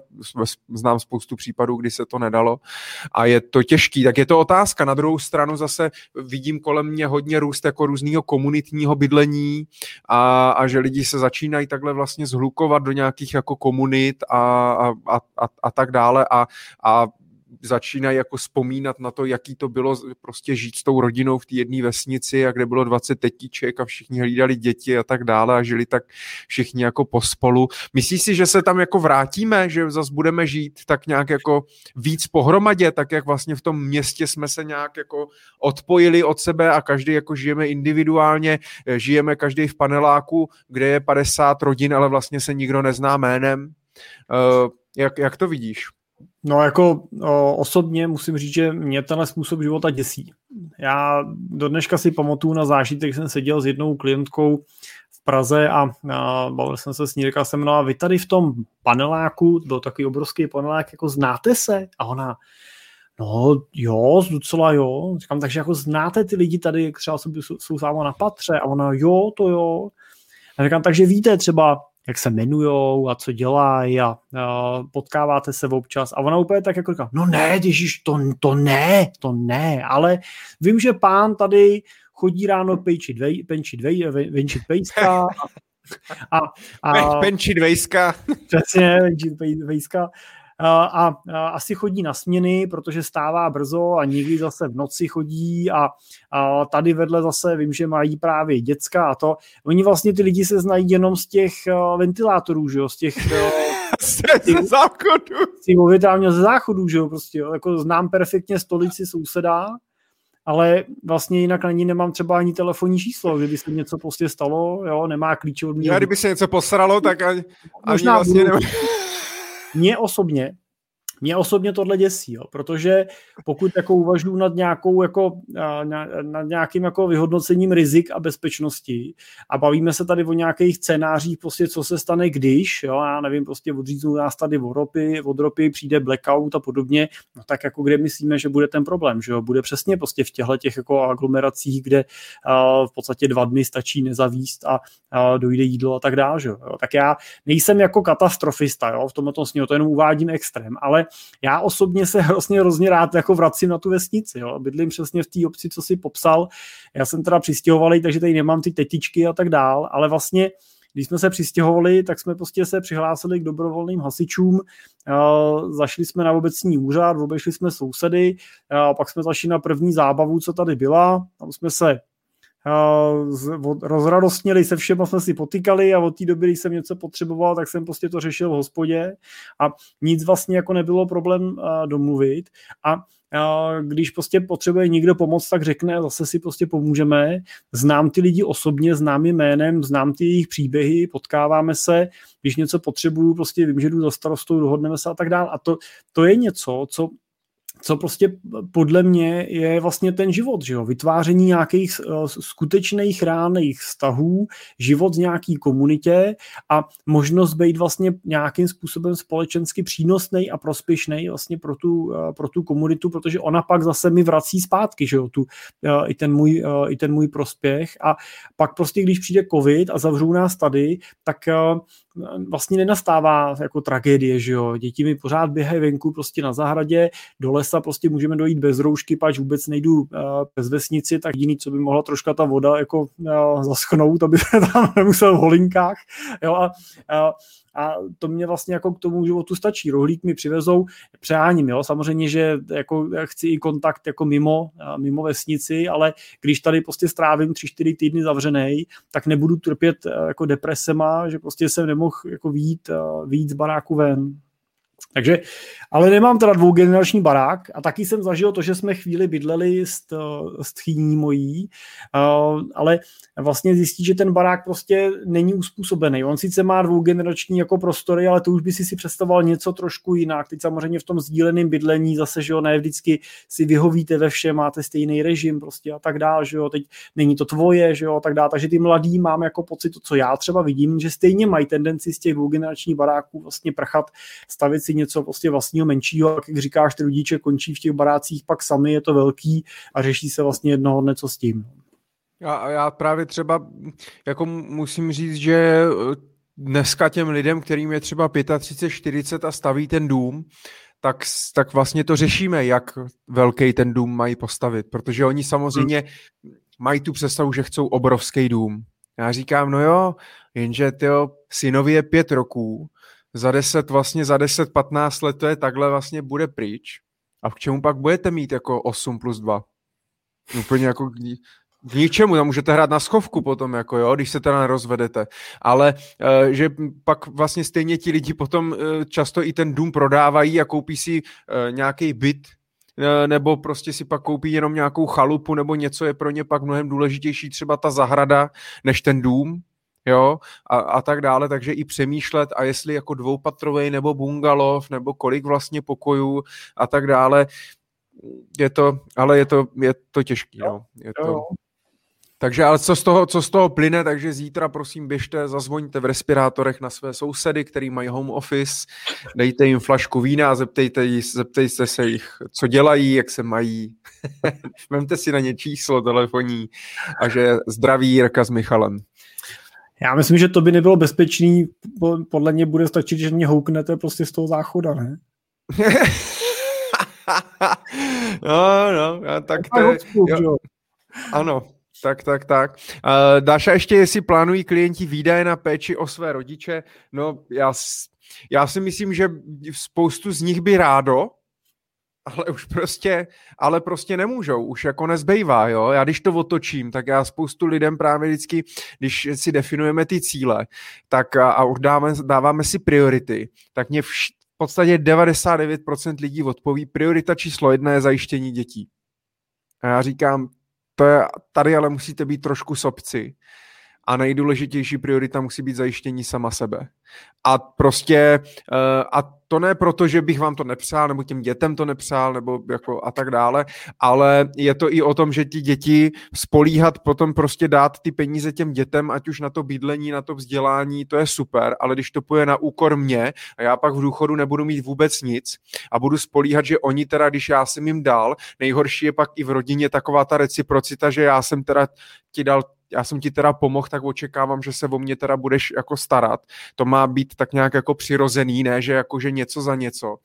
A Uh, je to prostě potom, je to, je to problém i v tom, že vždycky říkám, no jo, jenže oni ty děcka by vám třeba i rádi pak pomohli finančně nějak ale jako sami nemůžou, protože oni sami pak budou řešit ty hypotéky, 20% vlastních zdrojů, jejich vlastní děcka a tak dále a, a, to, a to už prostě nejde. Stejně jako prostě je vlastně hloupost, eh, aby rodiče spořili na ten důchod, důchod těm svým dětem, jako jo. Ono vlastně jako, když by bylo, tak proč ne, ale vlastně je to těžký, no, tady v tomhle, no. Co si o tom myslíš?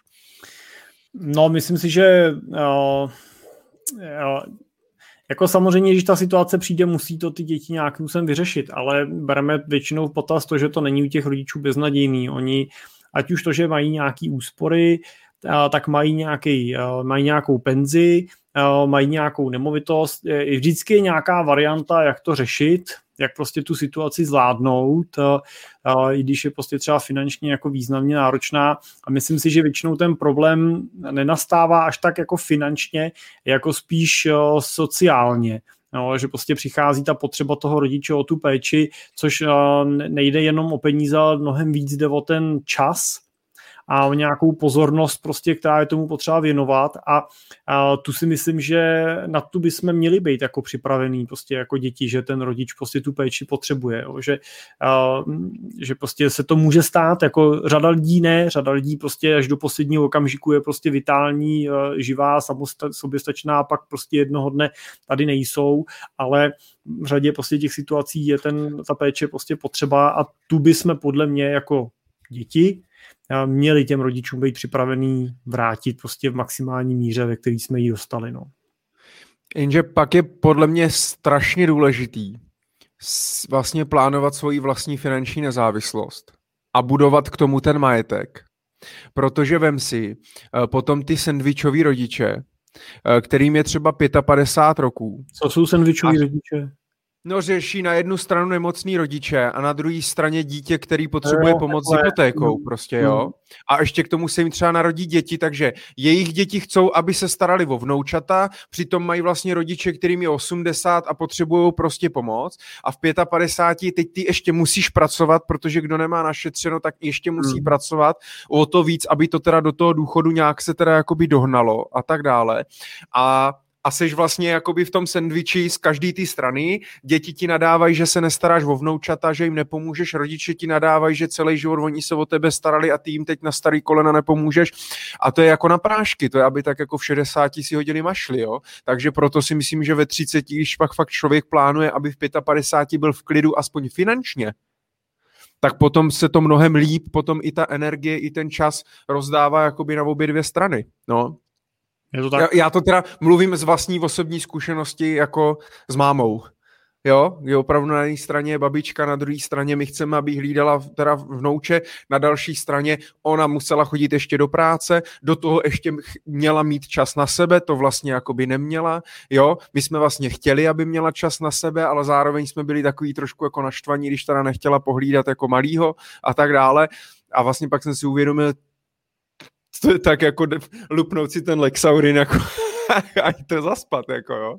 Takže a má to spojitost možná i právě pak s tou finanční nezávislostí, s investováním, budování nějakého majetku a tak dále, no. Vidíš to, jak jsme s tou souvislostí došli? Víš to, tady, jestli si můžu dovolit jenom jako říct ještě možná je ten přesah ještě kousek dál, jo, protože on vzniká ten problém velmi často tím, že uh, se nám tady pak jako nacházejí vlastně neúplný rodiny, že jo, kdy prostě najednou teda místo manžela, manželky a na ní navázaný dvou dětí, tak uh, kolikrát prostě máš rozvedený partnery prostě třeba bez manželů, možná s partnerem, který už třeba nemá takovou vazbu k těm rodičům a uh, ta situace se komplikuje, ať už finančně, tak samozřejmě i emočně a časově a tady jako tohle my tady samozřejmě nevyřešíme, jo, jenom jako vlastně toho tématu jsem se chtěl dotknout, že mám vlastně trošku pocit, že že to, že to vlastně dneska ty lidi vzdávají hrozně jako brzo. Jakože, že ty, že ty vztahy, ty manželství,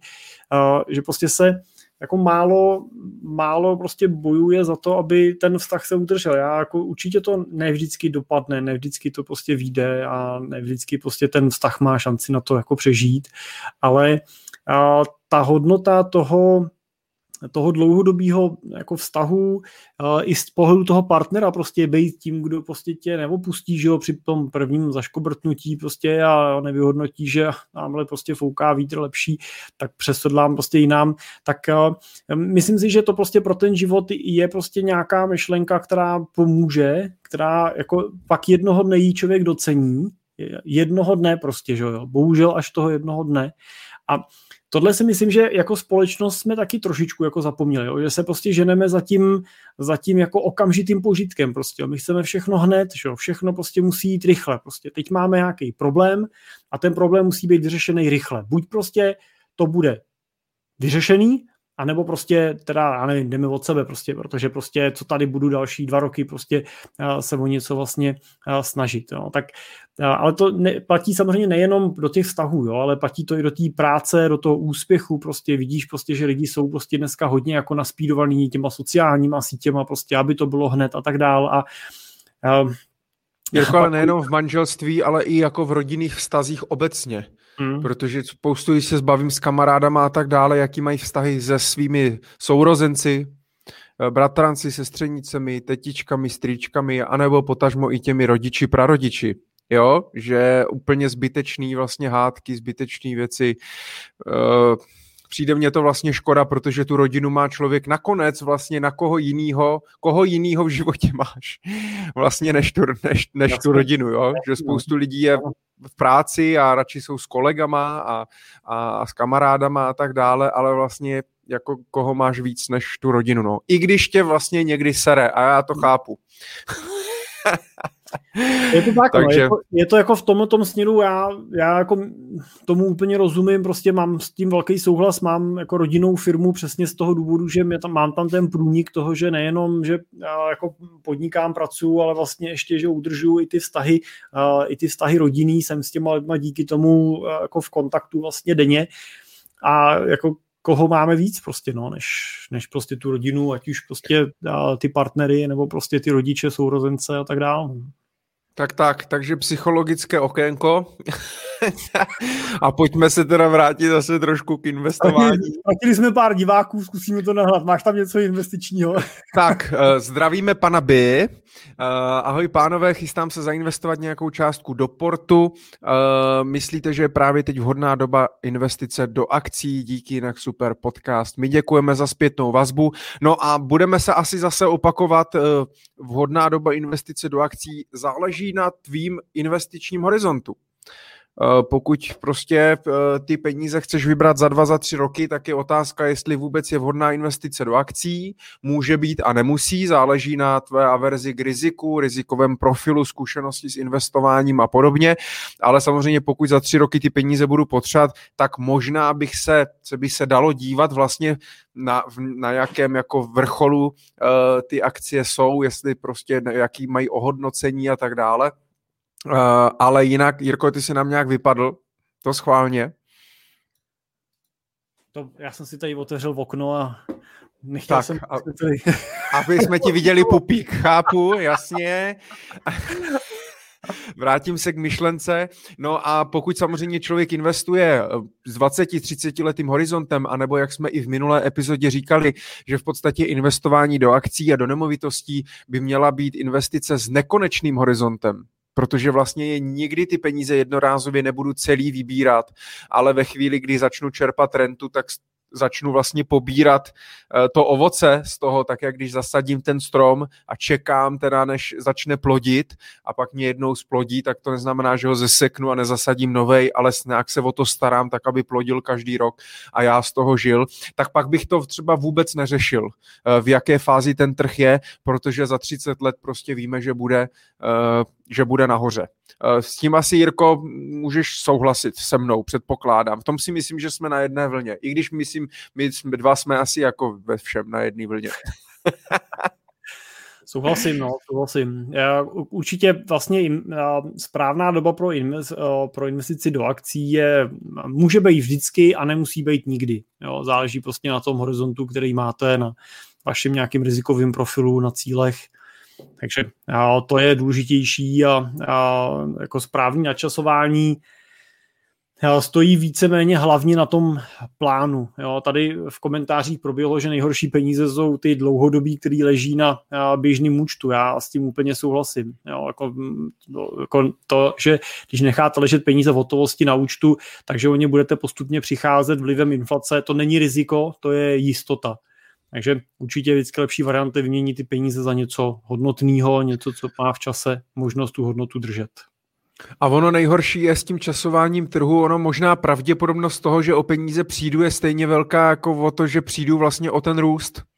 A, a pak mě to vlastně nic nevydělá, protože samozřejmě z psychologického hlediska vím, že spoustu kolegů e, není to ani tak o časování trhu, ale spíš z nějakého jako hm, psychologického hlediska v práci s tím klientem a tak dále, tak třeba jednorázovou větší investici rozkládají do více nákupů, že pak třeba ten milion ten investor nakupuje třeba tři měsíce, každý na třetiny třeba a tak dále a tak nějak pak zprůměruje tu cenu, aby se rovnou, zrovna netrefil tím nákupem úplně prostě do toho vrcholu.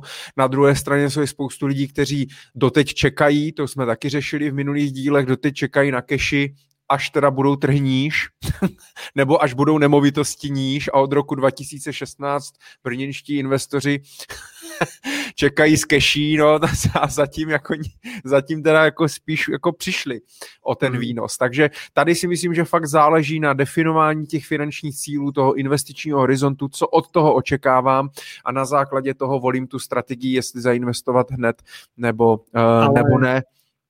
Pokud si máme trošku zaveštit tak Pojďme. Eh, je vlastně otázka Máš toho... kouli? Kouli mám teda. No, mám, tak... teda máme dvě koule, čtyři koule máme. ale lešti, prosím tě, ale nelešti je tady, jo? Každopádně vlastně, eh, když se budeme dívat na tu současnou situaci, tak jaká je, když to vyhodnotíme? Máme tady, eh, máme tady, máme tady recesi a firmy mají menší zisky než normálně ale máme recesi, která má pravděpodobně před sebou jako viditelný konec. Jo. Ten konec bude prostě spojený s nějakou mírou provočkavosti a polevením těch opatření vůči vlastně koronaviru. Což mimochodem ve světě už nastává. No, my jsme tady v Čechách trošičku pozadu teď, ale ve světě už tato vlna vlastně probíhá. A ten svět je pro vás jako akciový investora důležitější. A uh, pak, uh, teď nám zmizel uh, zmizel Michal, koukám, jak se nám vrátí. Ale uh, je teda, uh, to je jedna věc. Druhá věc, uh, druhá věc je to, že máme tady okamžik, kdy těch monetárních stimulů je mnoho, je mnoho, hodně peněz na trzích, investoři jsou na trzích a investují. Máme v Americe po volbách a ten americký první povolební rok historicky zatím byl vždycky prostě pro ty trhy pozitivní tak eh, já si vlastně říkám, jako, eh, jako, jak, jakou jako lepší situaci bychom chtěli hledat. Ano, akcie jsou, eh, jsou vysoko, jsou na historických maximech, ale to je prostě už jejich úděl. Jo. Akcie prostě pořád rostou a tím prostě vždycky těch historických maxim budou dosahovat. To je vlastně přirozený a je to spíš jenom taková jako větička, kterou málo lidí má pochopenou. Takže takže já osobně se investic do akcí ani jako v okamžitým horizontu jako nebojím. Na druhou stranu znova říkám, rozhodně tím nedoporučuji investovat s výhledem toho, že za rok bych ty peníze chtěl prodat. Ale pokud prostě máte prostředky, který máte na důchod, za 10 let pro děcka a tak dál, tak za mě schutí do toho. Tak já tady jenom, jestli se mě to podaří, Uh, asi nepodaří. Co se dá dělat? Chtěl jsem, chtěl jsem nazdílet právě jeden obrázek a mě to tady mě to tady nejde. Tak já to zkusím najít. Tak já než to najdeš, tak pro mě to moc líbí dotaz Jana Kolajva, který souhlasí teda s komentářema a co sleduju vývoj zahraničí, tak bych se obával zdenění dalšího majetku, jako, je, jako jsou další byty, jako x tého bytu, aby se zamezilo spekulativním investicím. Společenská poptávka po podobném řešení bude stále růst. Ano. Ano, přesně tak. Myslím že jste klepnul jako řebíček na hlavičku. Měli bychom si uvědomit, že ta naše současná daňová situace, kterou tady máme v Čechách, je dlouhodobě pravděpodobně neudržitelná. Specificky v oblasti třeba daní z nemovitostí jsme dost jako světovým fenoménem. Ty daně jsou minimální, jsou skutečně nízoučký a já bych tady si troufnul jako vsadit na to, že do budoucna jistě porostou. A to je něco, s čím samozřejmě investor musí počítat, jo, specificky u těch nemovitostí. Stejně tak konec konců i daně z kapitálových investic. Jo. To, že máme daňový test tříletý a po třech letech nemusíme danit, daň, danit zisky, taky nemusí být navždy realitou, není to standardem ve světě a i tohle se může změnit a i s tím prostě musíme kalkulovat, pokud taková situace přijde. A nebude to nic fatálního, prostě ten stát bude samozřejmě do budoucna hledat cestičky, kde si vzít peníze. Konec konců už teď jsme viděli vlastně eh, první vlastně pokus na útok vlastně eh, vůči tomu zdanění osobozenému, který, eh, který byl vlastně vedený před koncem roku a byl to vlastně útok na to, že pokud prodáváte víc než za 20 milionů, tak tu hranici přes 20 milionů musíte standardně danit, i když máte po daňovém testu, což bylo typicky cílený na lidi, kteří třeba budují firmy a budou jednoho dne prodávat a dneska je vlastně teda prodávají bez toho, aniž by ten prodej danili a tady prostě v tom okamžiku by to mohlo, mohlo nastat. Neprošlo to, ale pať pámbu, na druhou stranu oni to zkusí znova, jo, takže tomu se zřejmě nevyhneme. Stejně tak se podívejme i na to, že v Čechách není dědická daň, respektive je dědická daň, ale není dědická daň, pokud dědíte v přímé linii nebo nepřímý. A to je taky něco, co není ve světě standardem. Nejsou výjimkou daně v řádu 40, 50, 60% vlastně z toho dědictví nad nějakou částku. Takže i, I to je něco, s čím prostě budeme pravděpodobně muset se taky jednoho dne potýkat, takže nejsem si jistý, jestli tohle je něco, co dokážeme dlouhodobě úplně udržet. Takže měli byste být připravený na to, že ty změny budou nastávat, je dobrý nebejt jako fixní v nějakém nastavení svého plánu a v názorech, prostě musíte být připravený a flexibilní v tom ty, ty pozice a ty situace měnit, je dobrý se nefixovat na svoje investice, jo, ne, nemít je jako svého miláčka, jo, ten svůj byt, co jsem si tam vyhýčkal, tu svoji akci, kterou si už deset let držím toho Česu a odmítám ji prodat. Jo, prostě je dobrý se na to dívat jako na nějakou komoditu, která vám má něco přinášet, radost, peníze, svobodu, nezávislost a pokud taková situace se změní, tak je prostě potřeba to reflektovat i v tom portfoliu a změnit ho. Děkuji za ten komentář, jo. myslím si, že je hrozně důležitý. Jo. Jirko, a tady jsem chtěl právě jenom nazdílet, jak jsme se bavili o těch, uh, jestli je vhodná doba investovat do akcí, tak jsem chtěl jenom najít právě jakoby vývoj, uh, vývoj těch standardních aktiv za posledních vlastně těch nějakých 100, 100 let. Jo, a ta modrá křivka, uh, tady ta modrá, to je teda v nominálním vyjádření, tohle je po odečtení inflace, tak tady tahle modrá křivka, tak je vlastně vývoj akcí vidíme, že v čistém vyjádření po inflaci nějaký 6,5%, to je teda historický výnos a možná i očekávaný do, do, do budoucna, uh, ale takhle nějakým způsobem to vypadá. Takže uh, i kdyby člověk zainvestoval vlastně v tom roce 1929, uh, tak pravděpodobně mu to samozřejmě trvalo hrozně dlouho, než se vrátí na to svý, ale kdyby to potom podědili děti, tak věřím v tom, že by na tom nakonec stejně vydělali. Takže mm, myslím si, že jako uh, ideální nebo vhodná investice do akcí je teď. je vlastně kdykoliv, kdy já se rozhodnu. Přesně, stejně tak, jako bude vhodná zítra, pozítří a začátkem příštího roku. Ale je teda dobrý samozřejmě jako začít, začít co nejdřív, aby člověk taky z toho někdy mohl mít nějaký ovoce a, a tak. Ano. No tak jo.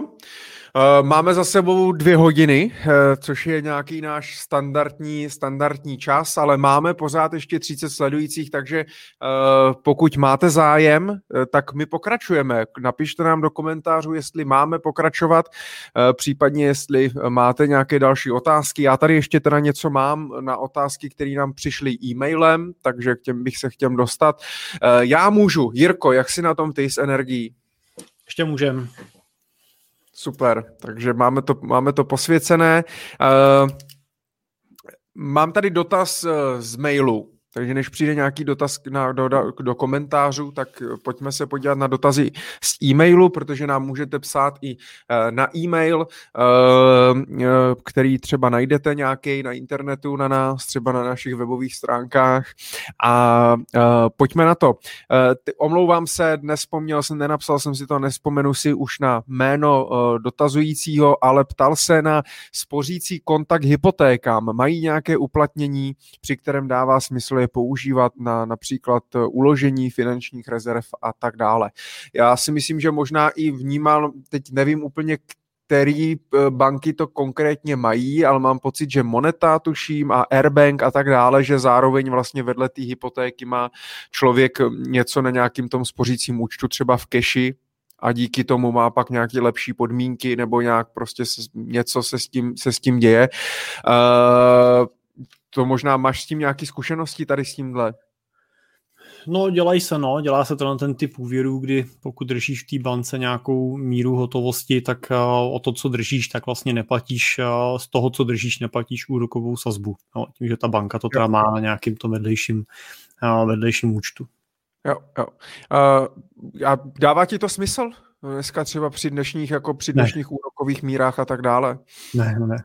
Určitě mi to smysl nedává. Jako dneska prostě pokud máte úrokovou míru 2%, tak jako vlastně pokud mám prostor k tomu, kam ty peníze smysluplně umístit, aby vydělávali další peníze, což teda pokud se bavím o hypotéce, tak beru, že si půjčujete nemo, na nem, nákup nemovitosti, tak uh, specificky pokud mám třeba k dispozici uh, milion korun a zvažuju, jestli ho mám použít na doplacení hypotéky nebo třeba na částečný splacení části hypotéky, a nebo mám ty peníze radši nechat někde pracovat a zainvestovat je už třeba na finančních trzích nebo v nějaký další nemovitosti nebo já nevím, v čem vás napadne, tak pokud vlastně se na to dívám v tom horizontu těch třeba dalších, já nevím, řeknu 10, 15, 20 let, kolik ještě tu hypotéku budu splácet, tak vám vždycky vyjde líp, významně líp ty peníze nechat pracovat, zainvestovat je a necpat je té bance zpátky, protože prostě za 2% je jako ta půjčka opravdu bezprecedentní u té banky. Je pro vás zároveň lepší variantou mít úvěr, ale vedle něj mít ten milion korun, který když teda se nic nestane, jakože je třeba to šance, řekněme, 80 až 90 že nenastane problém, který by jste museli řešit s tím, že nebudete mít na splátku té hypotéky, no tak prostě jednoho dne doplatíte hypotéku a budete mít ten milion zhodnocený za 20 let třeba na trojnásobek toho, co jste vložili. Nebo oproti tomu teda varianta, že se vydám ze svých peněz, platím hypotéku, pořád teda platím, protože jsem ji třeba splatil jenom částečně, ale nemám ani korunu a až ji doplatím, tak jsem teda bez peněz a musím teda mám teda dalších třeba splatím jí dřív, tak budu mít třeba 10 let na to, abych to, co jsem na tu hypotéku splácel, tak to postíhat do investic, tak to nedoženete. Jo, ten čas v tom, tom případě jednoznačně hraje proti vám. A no. samozřejmě pro mě ještě emoční faktor toho, že radši budu mít cash, radši budu mít milion někde zainvestovaný s vědomím toho, že když se všechno pokazí, tak do něj můžu sáhnout, než to nadspat všechno bance a vidět, že jsem bez peněz. Jo. Já když jenom děkuju moc, Jirko, máš, máš pravdu, souhlasím se vším, co říkáš. Teď jsem si jenom zase vzpomněl na jeden případ, eh, kdy klient eh, splácel hypotéku, dneska můžu vlastně každý rok splatit až 25% eh, z jistiny bez poplatku, stačí to té bance oznámit a můžu si pak vybrat, jestli vlastně snížím splatnost, anebo snížím splátku a splatnost mě zůstane. A automaticky tak lidi vlastně šahají po té splatnosti, aby se toho zbavili dřív. Pokud splátku zvládají plát, splácet, tak vlastně jim to nedává moc smysl.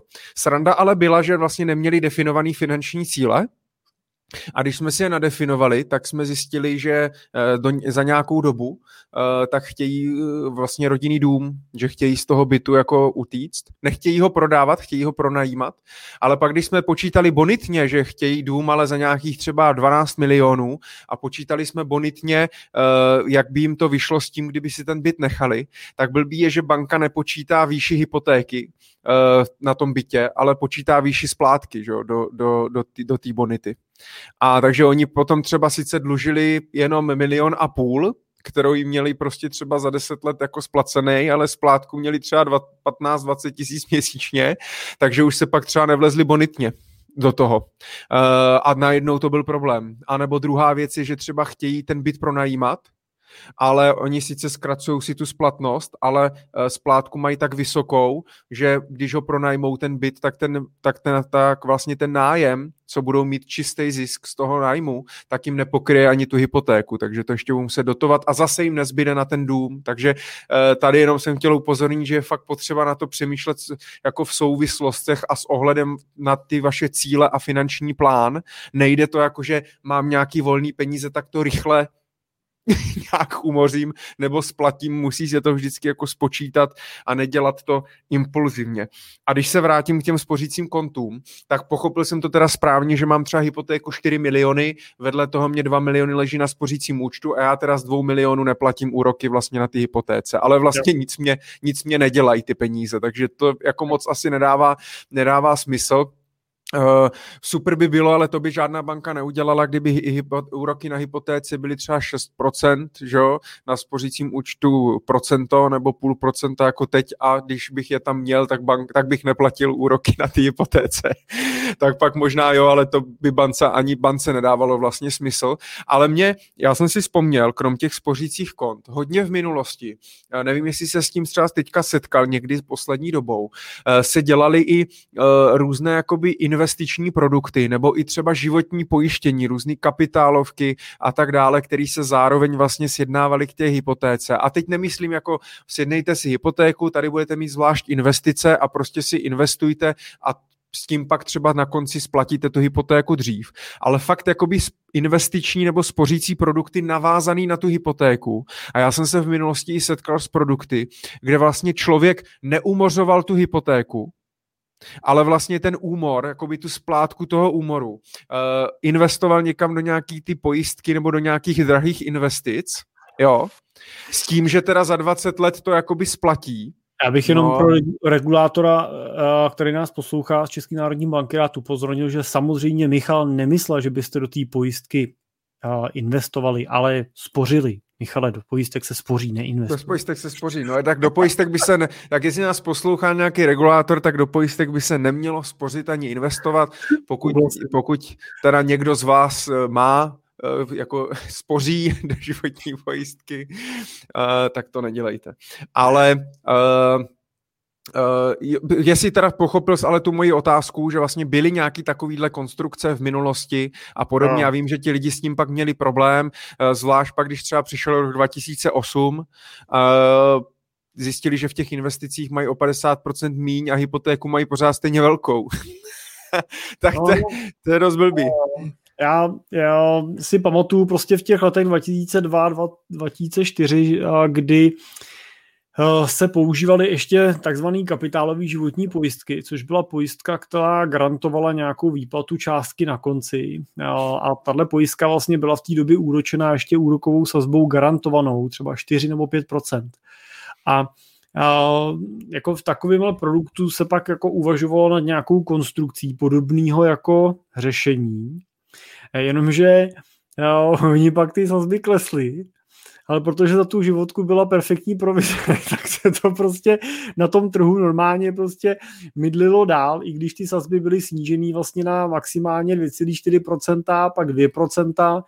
A já si jako obecně myslím, že jakýkoliv podobný jako konstrukt ve většině případů je prostě jenom dobře promyšlenou snahou nějaký, nějaký distribuční sítě prostě o to, jak vykonstruovat prostě něco, kdy neprodám tomu člověku jenom hypotéku, ale prodám mu ještě to pojištění. A nebo neprodám mu jenom to pojištění, ale ještě mu s tím prodám, že jednou díky tomu bude mít tu levnou hypotéku, protože si ji vlastně teď jako předspořuje a podobně.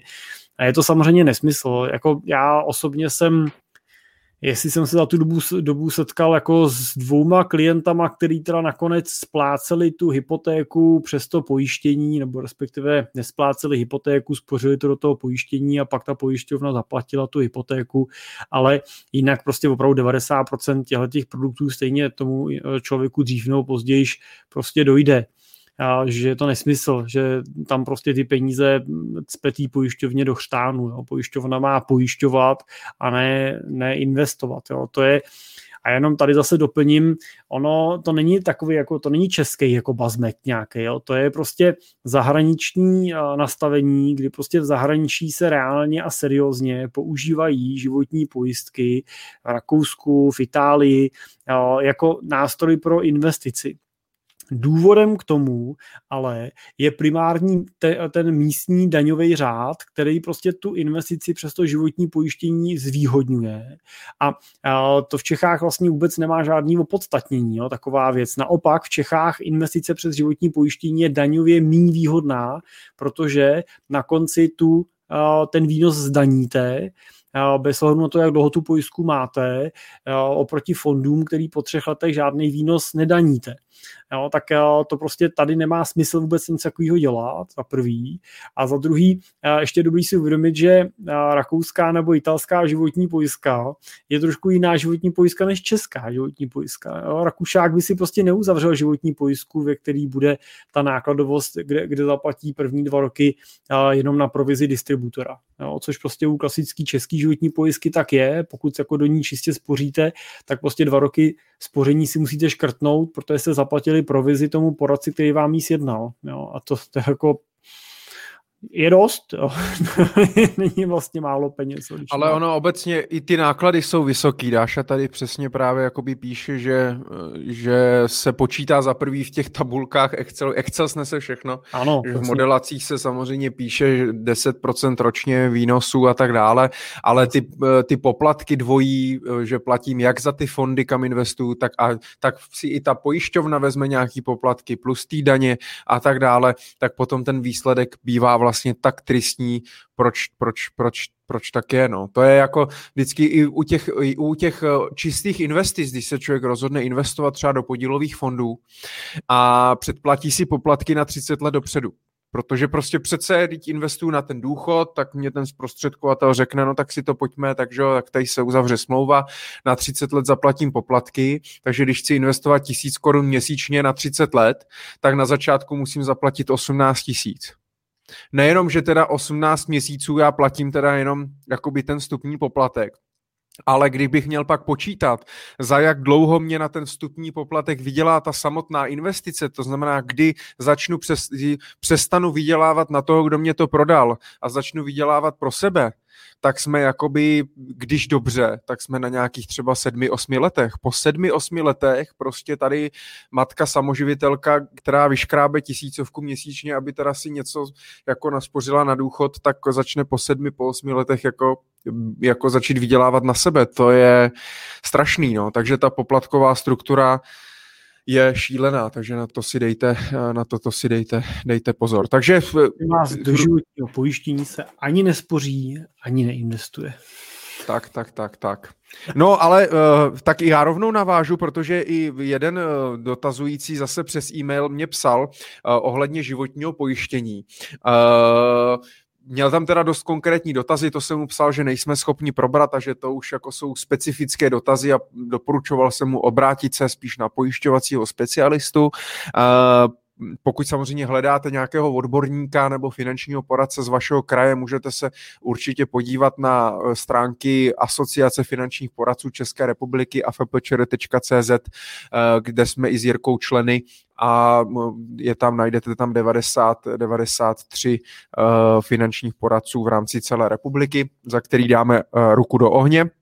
Ale ptal se, nebo tak jsem si to tady tak napsal, v podstatě životní pojištění. Potřebujeme ho vlastně. Uh, a když teda říkáme do pojistek určitě nespořit a neinvestovat, to znamená, pojištění by mělo sloužit především k nějakým krytí uh, rizik pro případ, když se prostě něco stane, přijdu o příjem, uh, zemřu, stanu se invalidní, budu hospitalizován a tak dále, tak je nějaké riziko a můžu přijít o příjem. Když přijdu o příjem, tak si nesplním ty finanční cíle, uh, nebo vlastně ani ta rodina to nemusí přežít, tak na to mě slouží ta pojistka. Jirko, uh, ty životní pojistky neděláš uh, pro své klienty, nebo naprosto minimálně, ale předpokládám, že sám máš životní pojistku, nebo nemáš? Jak na, jak na to nahlížíš? Mám životní pojistku, mám hypotéku, takže kryju tu hypotéku životní pojistkou, aby prostě, kdyby se se mnou něco stalo, tak nemusela rodina řešit problém s barákem, tak tu svoji hypotéku na svůj dům vlastně tou pojistkou kryju. Já si myslím, že je to zase, zase vrátíme k tomu plánu. Jo. Je to o tom, že vy si dneska v rámci finančního plánu nadefinujete nějakou svoji současnou situaci, nadefinujete si svoje cíle, to znamená, víte, odkud dneska vycházíte, víte v té finanční mapě, kam se chcete jednoho dne dostat a, a natrasujete si cestu, řeknete si, dobře, tak musím dělat tohleto a tohleto, budu každý měsíc něco posílat, jo. tady jednorázově tam něco přivložím, tady z toho nějaký peníze vyberu, abych splnil ty cíl, ty jeden z těch cílů, který mám. Takže si to takhle nakreslíte, řeknete si, jak to bude všechno pěkný, uh, růžový a zalitý sluncem. No a pak samozřejmě ale si na ten obrázek musíte podívat a ještě si říct, dobře, tak jaký mě po té cestě čekají rizika? Co se stane, když?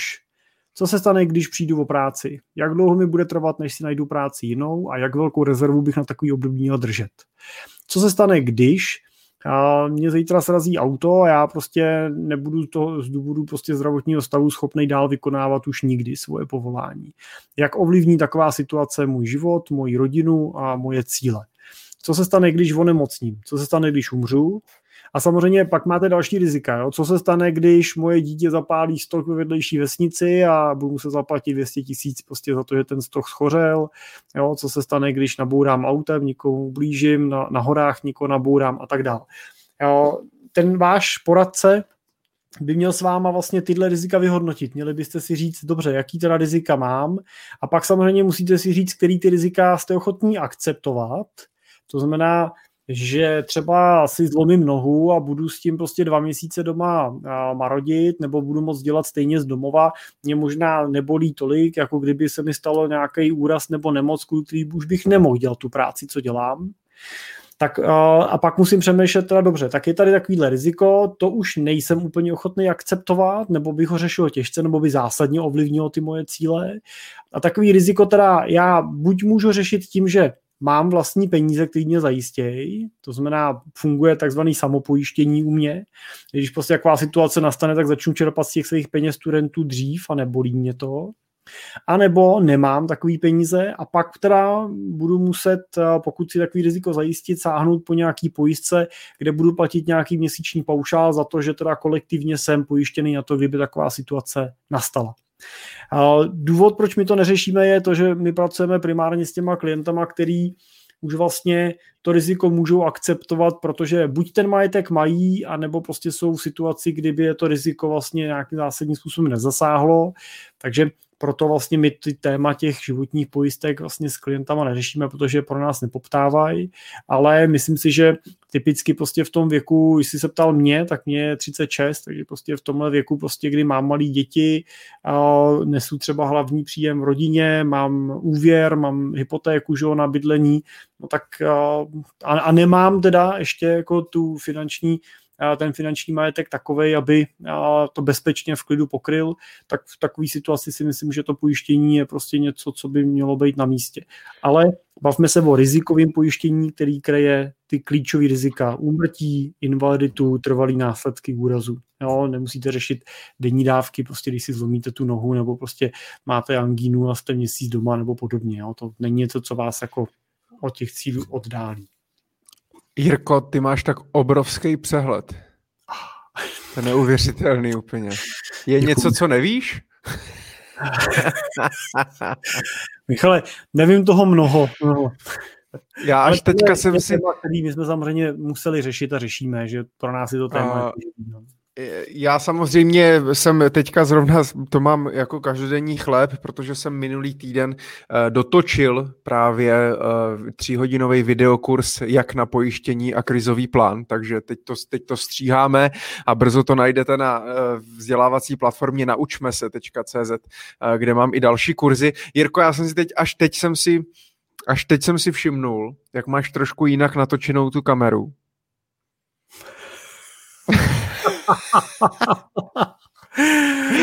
Teď čekáš, co přijde, že? Ale nic zázračného, že tam máš rodinný obraz. Ano, máme tam, no. Dostali jsme si. Krásné. Ale víš, že teďka máš teda veřejně celou rodinu vlastně na tomto záznamu doživotně.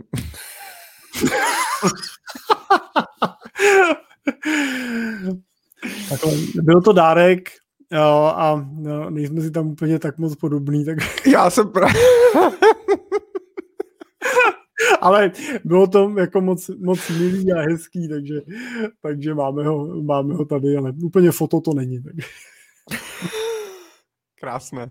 Uh, no tak jo, takže životní pojištění máme, máme za sebou, tak samozřejmě, tak tejte se, je tady ještě, máme tady 25 sledujících, já to krásné, protože vysíláme už přes dvě hodiny, teď jsem se ještě koukal, minule jsem, minule jsem uh, zmiňoval ten Titanic, tak teď jsem se koukal na duraci Titaniku, tak je to 3 hodiny 15, takže to ještě máme teda co, to máme ještě co dělat, ale pokud nespíte, a sledujete nás, je mi jasný, že někdo třeba jenom u toho tak jako polehává a sleduje nás jedním očkem, tak eh, klidně se ptejte eh, na otázky. Eh, já ani nevím, kolik je hodin, ale po, podle toho času myslím půl jedenácté. Jo. Takže myslím si, že je i čas klidně na to, pokud se chce někdo připojit k nám do živého vysílání, tak může, my budeme rádi, aby to nebylo jenom o nás dvou. Takže minule jsme tu měli Honzu Sušánku, našeho kolegu, tak klidně, kdo se chce připojit, napište do komentářů svůj e-mail. Jirka vám pošle odkaz na připojení nebo mu pošlete zprávu uh, a, a, a tak. Dáša tady ještě píše, rozveďte krizový plán. Říká to lidem vlastně vůbec, vůbec něco? Tak co to je, Michale, krizový plán? co je to krizový plán? Ale ty jsi to, já si myslím, že jsi to krásně popsal. Já si myslím, že krizový plán je především o tom uh, identifikovat si ty rizika, který mám a který ohrožují mě, moji rodinu a moje finanční cíle. A ke každým těm rizikům potom popsat scénáře, jakým způsobem vlastně se proti tomu riziku chránit a co dělat, když. Jo, to znamená, jak si říkal, pokud já teď zemřu, tak co to vlastně znamená pro mě, co to znamená pro mou, eh, pro můj pozůstalý, pro mou rodinu, ať už nejenom finančně, spoustu lidí, co se teda setkávám a hlavně třeba na těch pobočkách, když jdu řešit tu pojistku, tak na těch přepážkách to řeší hlavně finančně. Tak kolik chcete, když zemřete? No, tak co tam dáme? Milion, dva, tři, ale já si myslím, že eh, ještě mnohem důležitější je eh, vůbec jako uvědomit si ten scénář a tu situaci a já vím, že to je hrozně těžký a není to téma, který, jako který by se lidi tak jako bavili po večerech u dobrýho vína, tak co já budu dělat, až zemřu nebo přijdu o nohy, ale je, si myslím, že to téma je hrozně důležitý. Samozřejmě s dětma ještě o to víc, a myslím si, že co nejvíc lidi podceňují je, uh, že vždycky se řeší, když se stane něco jednomu nebo druhému ale málo kdy jsem se setkal s tím, že by ti lidi řešili, když se stane něco obou dvou.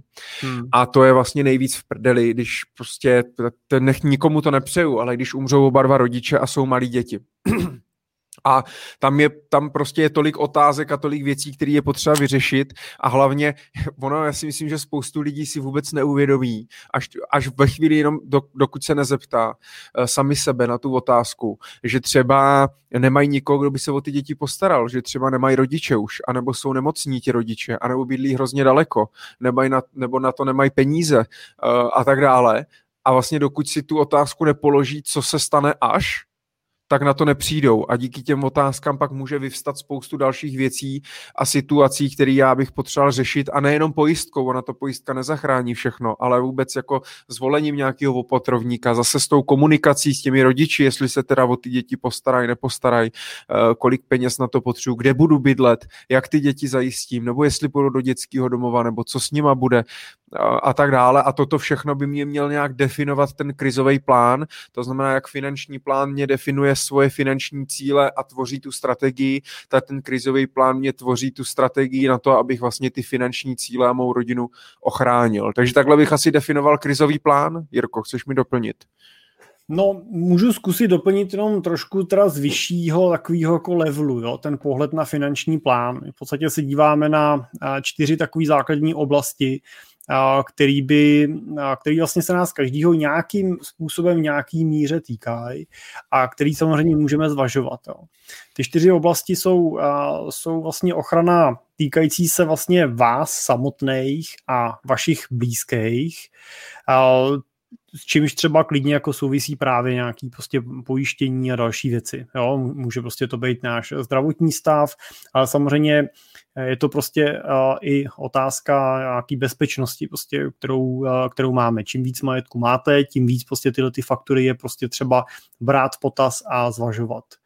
Uh, druhou tou oblastí je ochrana důvěrných a osobních data informací. O to speciálně v dnešní době eh, samozřejmě nabývá obrovským způsobem na významu a ať už je to prostě ochrana vašich osobních dat typu dokladů totožnosti a, a přístupů k účtu, hesel a dalších věcí, tak eh, samozřejmě je to i pohled na eh, nějaký důvěrný data, který máte. O máte samozřejmě spoustu citlivých údajů, informací, fotek, materiálů a tak dále, který prostě jako nechcete, aby se dostali nikam ven a, a a samozřejmě jsou to věci, které se týkají nejenom vás, ale pak třeba právě i rodiny, dětí a tak dále.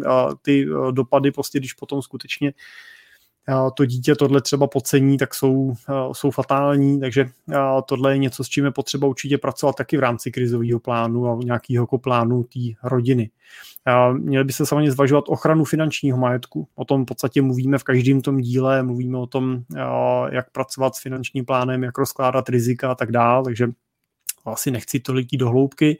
A, a pak se samozřejmě bavíme o nějaké ochraně vašich nemovitostí nebo nemovitosti jako takový, kde samozřejmě je potřeba zvažovat samozřejmě jak takový ty klasický rizika typu živel, krádež a podobně, ale samozřejmě jsou tady prostě další rizika právního typu a tak dále, který je potřeba prostě případně brát potaz, čím víc toho majetku máte, tím víc je potřeba to případně zohledňovat.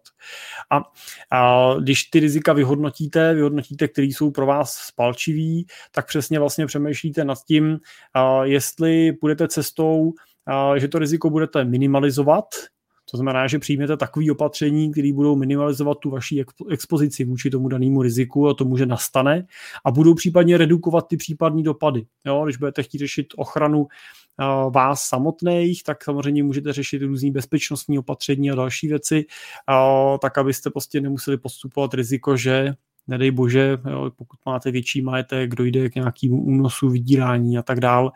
A, a pak prostě je tam ten bod číslo dvě a to je přenos toho rizika na nějakou jinou entitu. A to je nejčastěji právě forma pojištění. Jo, to, že prostě řeknete, dobrý, takový riziko tady je, já ho prostě budu těžko minimalizovat, ale přenesu to na tu pojišťovnu, která v případě, že taková situace nastane, tak prostě mě bude plnit.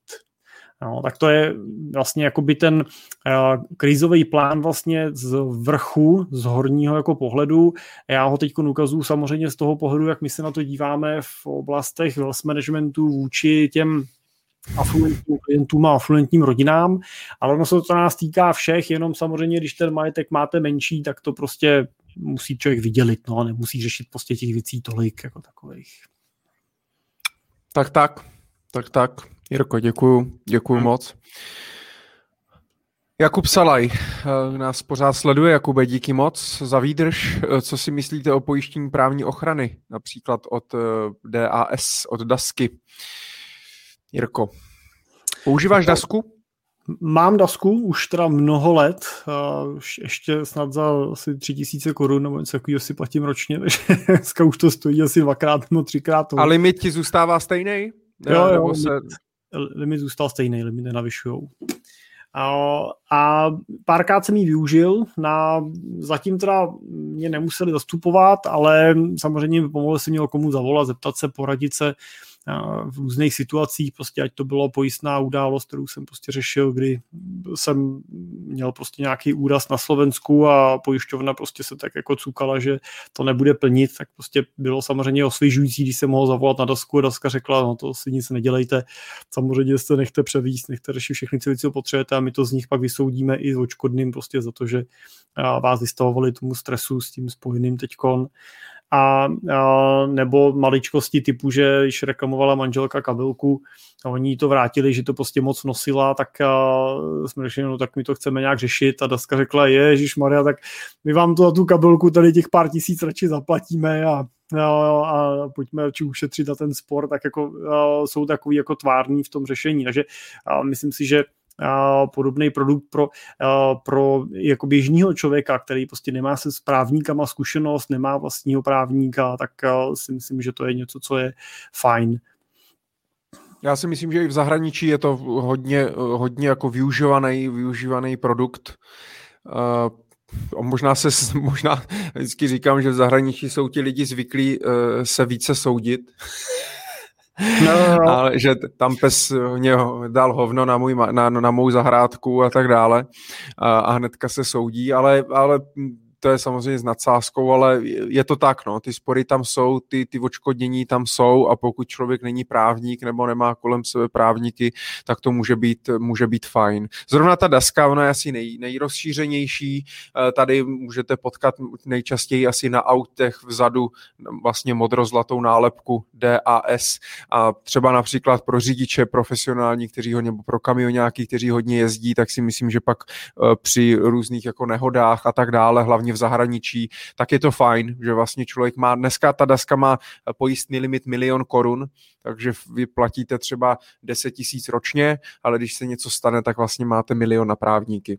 Takže eh, to může být celkem fajn. Já to teda nemám, možná i z toho důvodu, že jsem měl zatím eh, možná štěstí v životě, že jsem nikdy neřešil žádný jako právní spor, ani jsem nikdy nic nereklamoval, ani jako nikdy se mně nic takového nestalo, eh, ale takže já to nemám, ale dává mi to, dává mi to celkem smysl. Ale tak Michale, ty si ty pojistky tolik neprodával, že jo? Nás to to živilo, tak my jsme si toho museli sjednat spousty. Tak se mi to spoustu ještě toho, jako spoustu jsem toho už likvidoval, ale spoustu ještě toho člověk různě má. Ale musím říct, že ta daska je jedna z věcí, který, který jako určitě nelituju, jako. Ale v pohodě, já jsem si v 18 taky sjednal čtyř kombinaci, takže kdo zná ze zasvěcených, tak ví, takže, takže, takže, takže v pohodě. No, uh, tak co? Já myslím, Michale, že v nejlepším se má přestat. Nevím, se má přestat? Jsme, nevím, jestli jsme v nejlepším teda, ale... A mě, a mě to baví s tebou. mě to s tebou baví. Bavíte se ještě? Dejte nám prosím vás feedback, jestli máte ještě energii naťukat to do klávesnice. Hlavně nám, když tak víte nějakou otázku, tak pokud nebudou otázky, tak je čas to uzavřít a, a jít taky do hajan. Tak, přesně tak. Půjdeš spát? No, to nevím, asi ještě ne, ale jo, já jsem chtěl říct, že to, že je, je, čas, je čas třeba, jako někdy už se přesouvají na to, na Clubhouse, na nějakou růmku, víš co, teď začínají ty témata. Jo tak, takže teďka, takže teďka bychom se měli začít bavit teda o skvirtování a o pornu a tak dále, jo? Hmm, tak to fakt možná necháme na Clubhouse. Jo, Dáša píše ano, tak teď nevím, na co, píš, na, na co píše ano. Dáša, věrná posluchačka, děkujeme, Dášo. Ano, taky. Je tu ještě někdo kromě Dáši? Já nevím, jestli ty komentáře jsou se spožděním, anebo eh, nám lidi nechtějí psát. Ale my bychom mohli, uh, mohli potom vymyslet, že třeba dvě hodiny bychom mohli mít nějaký jako oficiální program. Uh, Raduna Skeller, díky uh, za poslech dvě hodiny 36 minut. A že bychom mohli dvě hodiny mít uh, oficiální program a pak třeba hodinu pro naše patrony, Patreony, že bychom vlastně, že bychom udělali třeba na Patreonu nějakou, nějakou finanční podporu i na, naš, na, naš, na naší Money Talk show. Jsme měli dost peněz na to, jsme si mohli zaplatit techniku.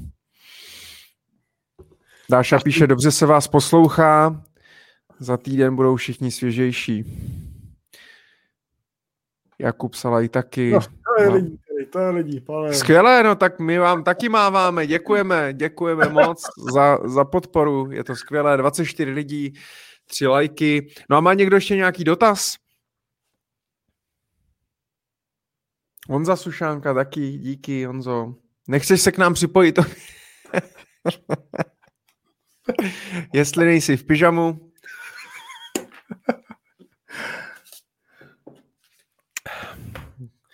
Teď se to teprve začne rozjíždět. To bude muset pak vždycky ustřihnout a na YouTube už tuto čas nedávat.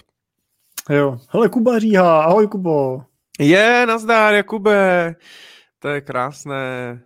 Já mám, Michale, možná jedno takový teda, jestli nepřijde dotaz, ještě takový třeba téma jako na závěr. Pojďme, jenom. pojďme, super, super, se blíží, pojďme. Blíží se, a blíží se první duben a já musím říct, že normálně Eh, jsem poslední dobou eh, začal, eh, začal mít chuť napsat knížku na téma třeba mrkvička, kdybych prostě popsal, no bych napsal seriózní rozsáhlý e-book na téma, jak prostě mrkev je zdravá, úžasná, karcinogenní, ne karcinogenní ne, ale protirakovinová, nebo bráceně, ne, anti, antikarcinogenní. A, a, jak to prostě pomáhá na, na stolici a, a na potenci a, a jak když to budeš jíst, tak budeš mít krásnou oranžovou barvu a tak dál. A začnu ho prodávat, pač já mám poslední dobou pocit. Jo, to z natáčel, jsem viděl to video, ty jo, experti. Mm, jo, jo, mám jako poslední dobou mám prostě opravdu jako pocit, že je ten, že jako vyznat se na internetu a na, na sociálních sítích teda speciálně, jako v tom, kdo je a kdo vlastně není expert na nějaký daný téma, o kterým jako mluví, tak je pro mě úplně teda strašidelný. Jo, teda, když, a teď nemyslím jenom jako finanční témata, ale obecně prostě témata že, zdravého životního stylu a nevím, co všechno dneska prostě frčí, tak je to vlastně až kolikrát smutný. A když máš možnost ještě ty lidi třeba trošku znát a, a vlastně jako znáš ten příběh zatím a vidíš, že ti vypráví prostě něco, co vlastně ve skutečnosti není teda jako pravda, že to vlastně nesedí, tak a, a spousta lidí vlastně jim to teda potom věří, spousta lidí vlastně se těma radama řídí, tak eh, je pro mě takový jako až děsivý. A říkám si, eh, říkám si vlastně jenom, jak má jako normální člověk v té dnešní době v tomto směru vlastně ověřit tu informaci, jak si vlastně ověřit tu expertízu, jak vlastně jít do toho, jestli můžu tomuhle tomu člověku nebo této informaci vlastně věřit, protože jenom z toho, že má super fotky na sociálních sítích, perfektně udělaný profil a, a vypadá, že zná každýho na světě, a jako to prostě jako nestačí. No. Hmm. Jak to vidíš ty? Tak ty se pohybuješ mezi těma mladýma, že jo? Jsi v tom Brně, ne? Tam je to samý ten uh, samý ajťák, že jo? Samý, uh, jste v tom Brně vždycky o krok napřed. Tak já nevím, jestli ajťáci zrovna píšou e-booky teda, ale... to je pravda. A chtěl jsem, že jsou takový znalý, že jo? Že jako uh, uh, hele, vnímám ale ten problém, vnímám ale ten problém stejně a víš, kde ho vnímám nejvíc? Ale možná je to tím, že se jakoby o to zajímám, nebo mám kolem sebe jako dost, dost takhle, jako co, co sleduju lidí. Tak co se týče zdraví výživy a cvičení. Hmm. Tam si myslím, že těch jako rádoby expertů je hrozně moc. A jenže tam to prostě může být kolevský problém, jo. Hmm. S tou zdravou výživou tuplem, jo. Eh, a i sa, já sám musím říct, že už třeba v tom mám nějaký nějaký vzdělání, ale tak jako něco, něco málo. A to by nějaký, hele. Johnny jo, jo. Děkujem. Uh,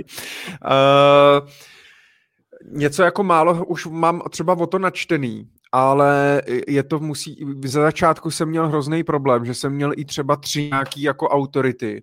Každý vlastně říkal něco jiného a teď já sám jsem nevěděl, jestli teda jako je to nesmysl, není to nesmysl. I vlastně kluci z toho, uh, já teď jsem to zapomněl z toho výživového institutu, nebo teď jak se jmenuje, nevím, jsem zapomněl, tak jako některé věci něk, by měly i nějaký, nějaký kritiky na to, co oni tam prostě říkali a tak dále, ohledně třeba nějakého detoxu a podobně. Teď se hádají i ti doktoři mezi sebou, jo, jestli to je teda správně, není to správně, eh, pomáhá to, nepomáhá to, je to, má to problém, nemá to problém. Je to těžký, no. Je to zase o tom, opravdu, že těch informací je strašně moc. Nejhorší je, že občas mám pocit, že se zeptáš na něco na internetu nebo chceš si najít nějaký téma a najdeš deset různých názorů na tu stejnou věc. A to máš pak chuť zaklapnout ten počítač si to prdele, tak na to se můžu jako vykašlat. Takže je to, je to, bude to podle mě čím dál tím těžší, protože těch informací je hrozně moc a bude čím dál tím těžší opravdu si jakoby ty informace ověřovat a uh, zjišťovat, jestli je to pravda, není to pravda, protože ono zase na druhou stranu já si to můžu ověřit třeba z nějakých studií nebo z těch metastudií, které ověřují ty, jakoby, ty studie a tak dále. Na druhou stranu ale od toho právě posloucháme ty influencery nebo ty odborníky, že jim důvěřujeme, že teda tomu rozumí a oni to za nás nějak přelouskají a nám pak vlastně jenom tím trichtýřem proleze ta důležitá informace, kterou my potřebujeme. Že? Vem si, že u nás je to to stejný. Lidi si taky můžou načíst jak teda to penzíko využívat, nebo prostě co to je ETF a tak dále. A od nás ale, ale protože je to hrozně moc času a hrozně moc chyb, co tam můžou udělat, tak od nás očekávají, že my jim prostě ty naše znalosti takhle přes ten trichtýř a řekneme udělejte toto. Jo, ale je to taky strašně těžký, protože v těch financích se taky spoustu lidí vlastně může seknout, je spoustu odborníků samozvaných, finančních poradců a tak dále, ale přitom ty rady mm, jako je, je to tak, jo. A, a myslím si, že zrovna, a zrovna v těch financích teda potom platí, a, platí to a, pravidlo, že nejdražší, ne, ne, nejdražší, co můžete zažít, je vyměnit finančního poradce. Jo. Protože prostě každý finanční poradce má nějakou svoji filozofii, nějakou svoji logiku, se kterou k tomu finančnímu plánu přistupuje neznamená to, že prostě jedna je lepší nebo jedna je horší, prostě každá je trošičku jiná.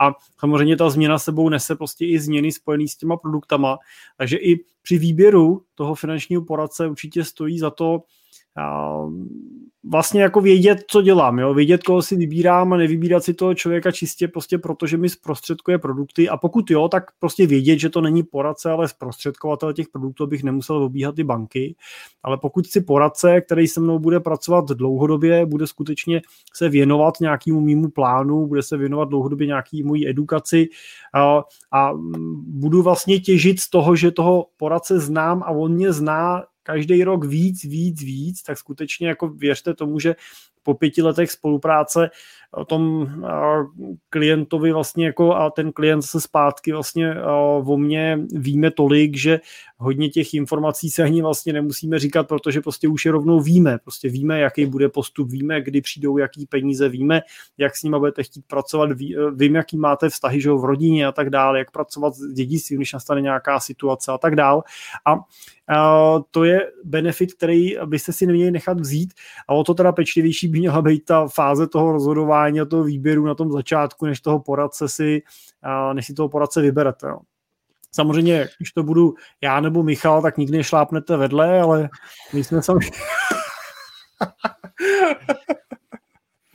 Ale mě, mě napadá, že třeba toto, by, toto je jakoby jedna, ono asi nikdy to nezjistíš úplně přesně, jako jo, ale to by se sám musel stát expertem, aby si to pak ověřil, ale i ta tvoje expertíze může být v něčem odlišná. Já si myslím, že ať už u těch financí, nebo uh, i u, možná u toho, u té výživy, u toho cvičení, tak je podle mě potřeba, jak se ten druhý o vás zajímá. Protože vlastně jak u těch financí, tak u té výživy je to sakramensky individuální věc. Protože to, co může fungovat mně, tak nemusí fungovat tomu ostatnímu, těm druhým. A to neznamená, že to je špatně, jo? protože vem si, teďka to hodně řeším, protože já už vlastně asi rok a půl nebo dva roky, tak jedu přerušovaný půst. A úplně jsem se na to jako, to nějaká závislost, přestal jsem snídat a, a prostě fakt začínám jíst až ve 12, ve 12 hodin, a když nemáme Money Talk Show, tak končím nejpozději v, nejpozději v 8, ale teď se snažím to zkracovat, že fakt třeba ve 12 dám oběd, pak si dám třeba ve 4, v 5 nějakou večeři a konec. A končím a nechávám ten prostor tomu tělu si odpočinout a tak dále. Zhubil jsem díky tomu, cítím se prostě líp, uh, jsem schopný zregenerovat, dobře spím a tak dále a mně to prostě funguje a je to super i v tom, že v tom okně, když jím, tak můžu v uvozovkách sežrat, co chci, ale tím, že to tělo pak má dostatek času se zregenerovat, uh, tak mě to vlastně uh, jako tolik neublíží jo, nebo nepřiberu a tak dále. Ale jsou lidi, které jako ten intermittent fasting uh, nemusí fungovat a naopak jim může přitížit, protože mají příliš rychlý metabolismus nebo mají naopak jiný nějaký potíže a tak dále, jo.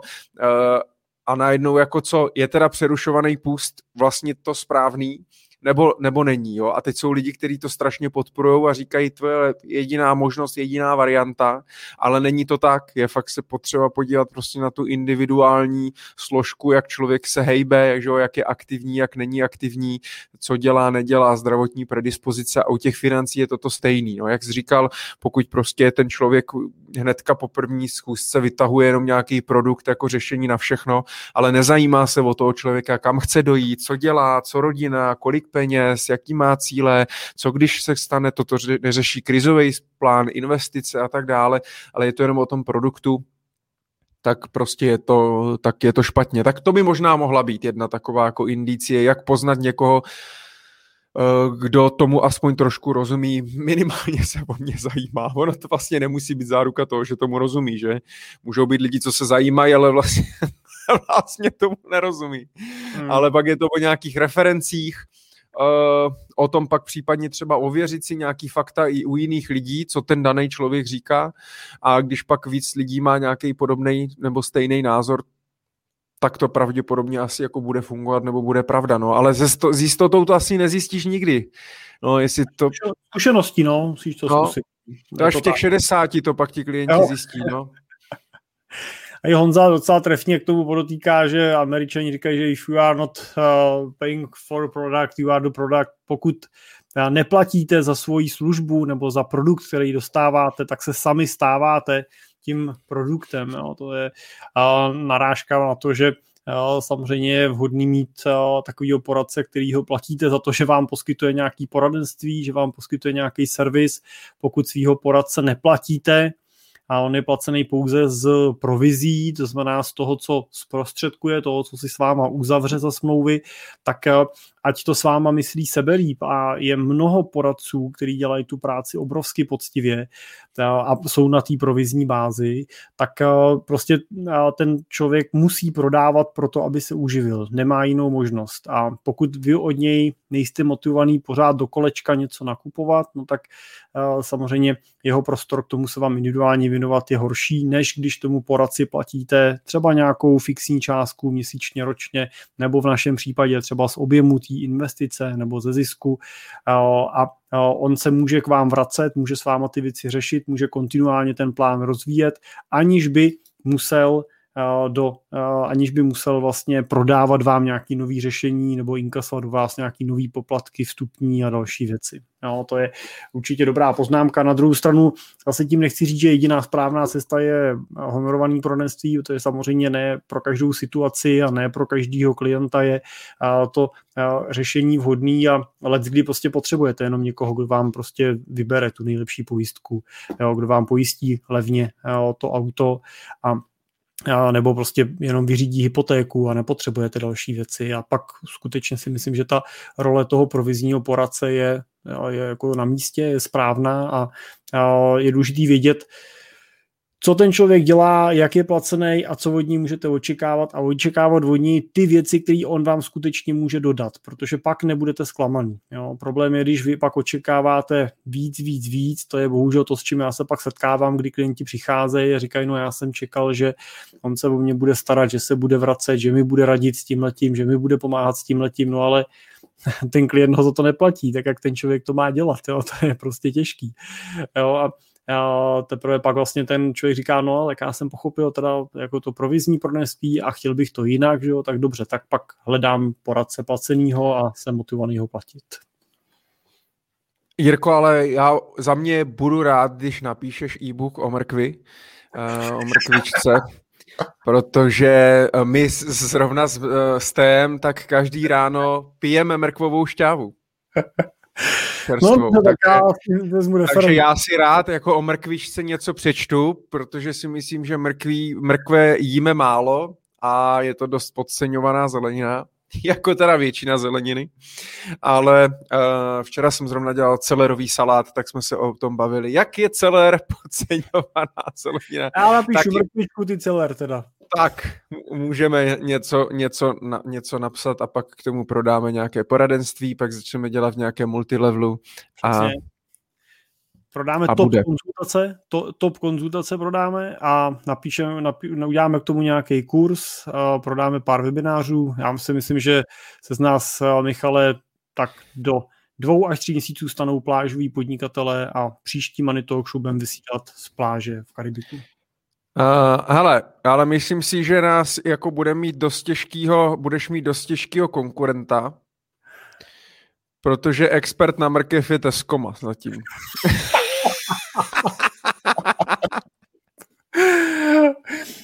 no, tak to je těžké. Takže to budeš mít těžké, ale, ale na druhou stranu můžeš s Teskomou udělat nějakou placenou spolupráci, až napíšeš e-book o mrkvi a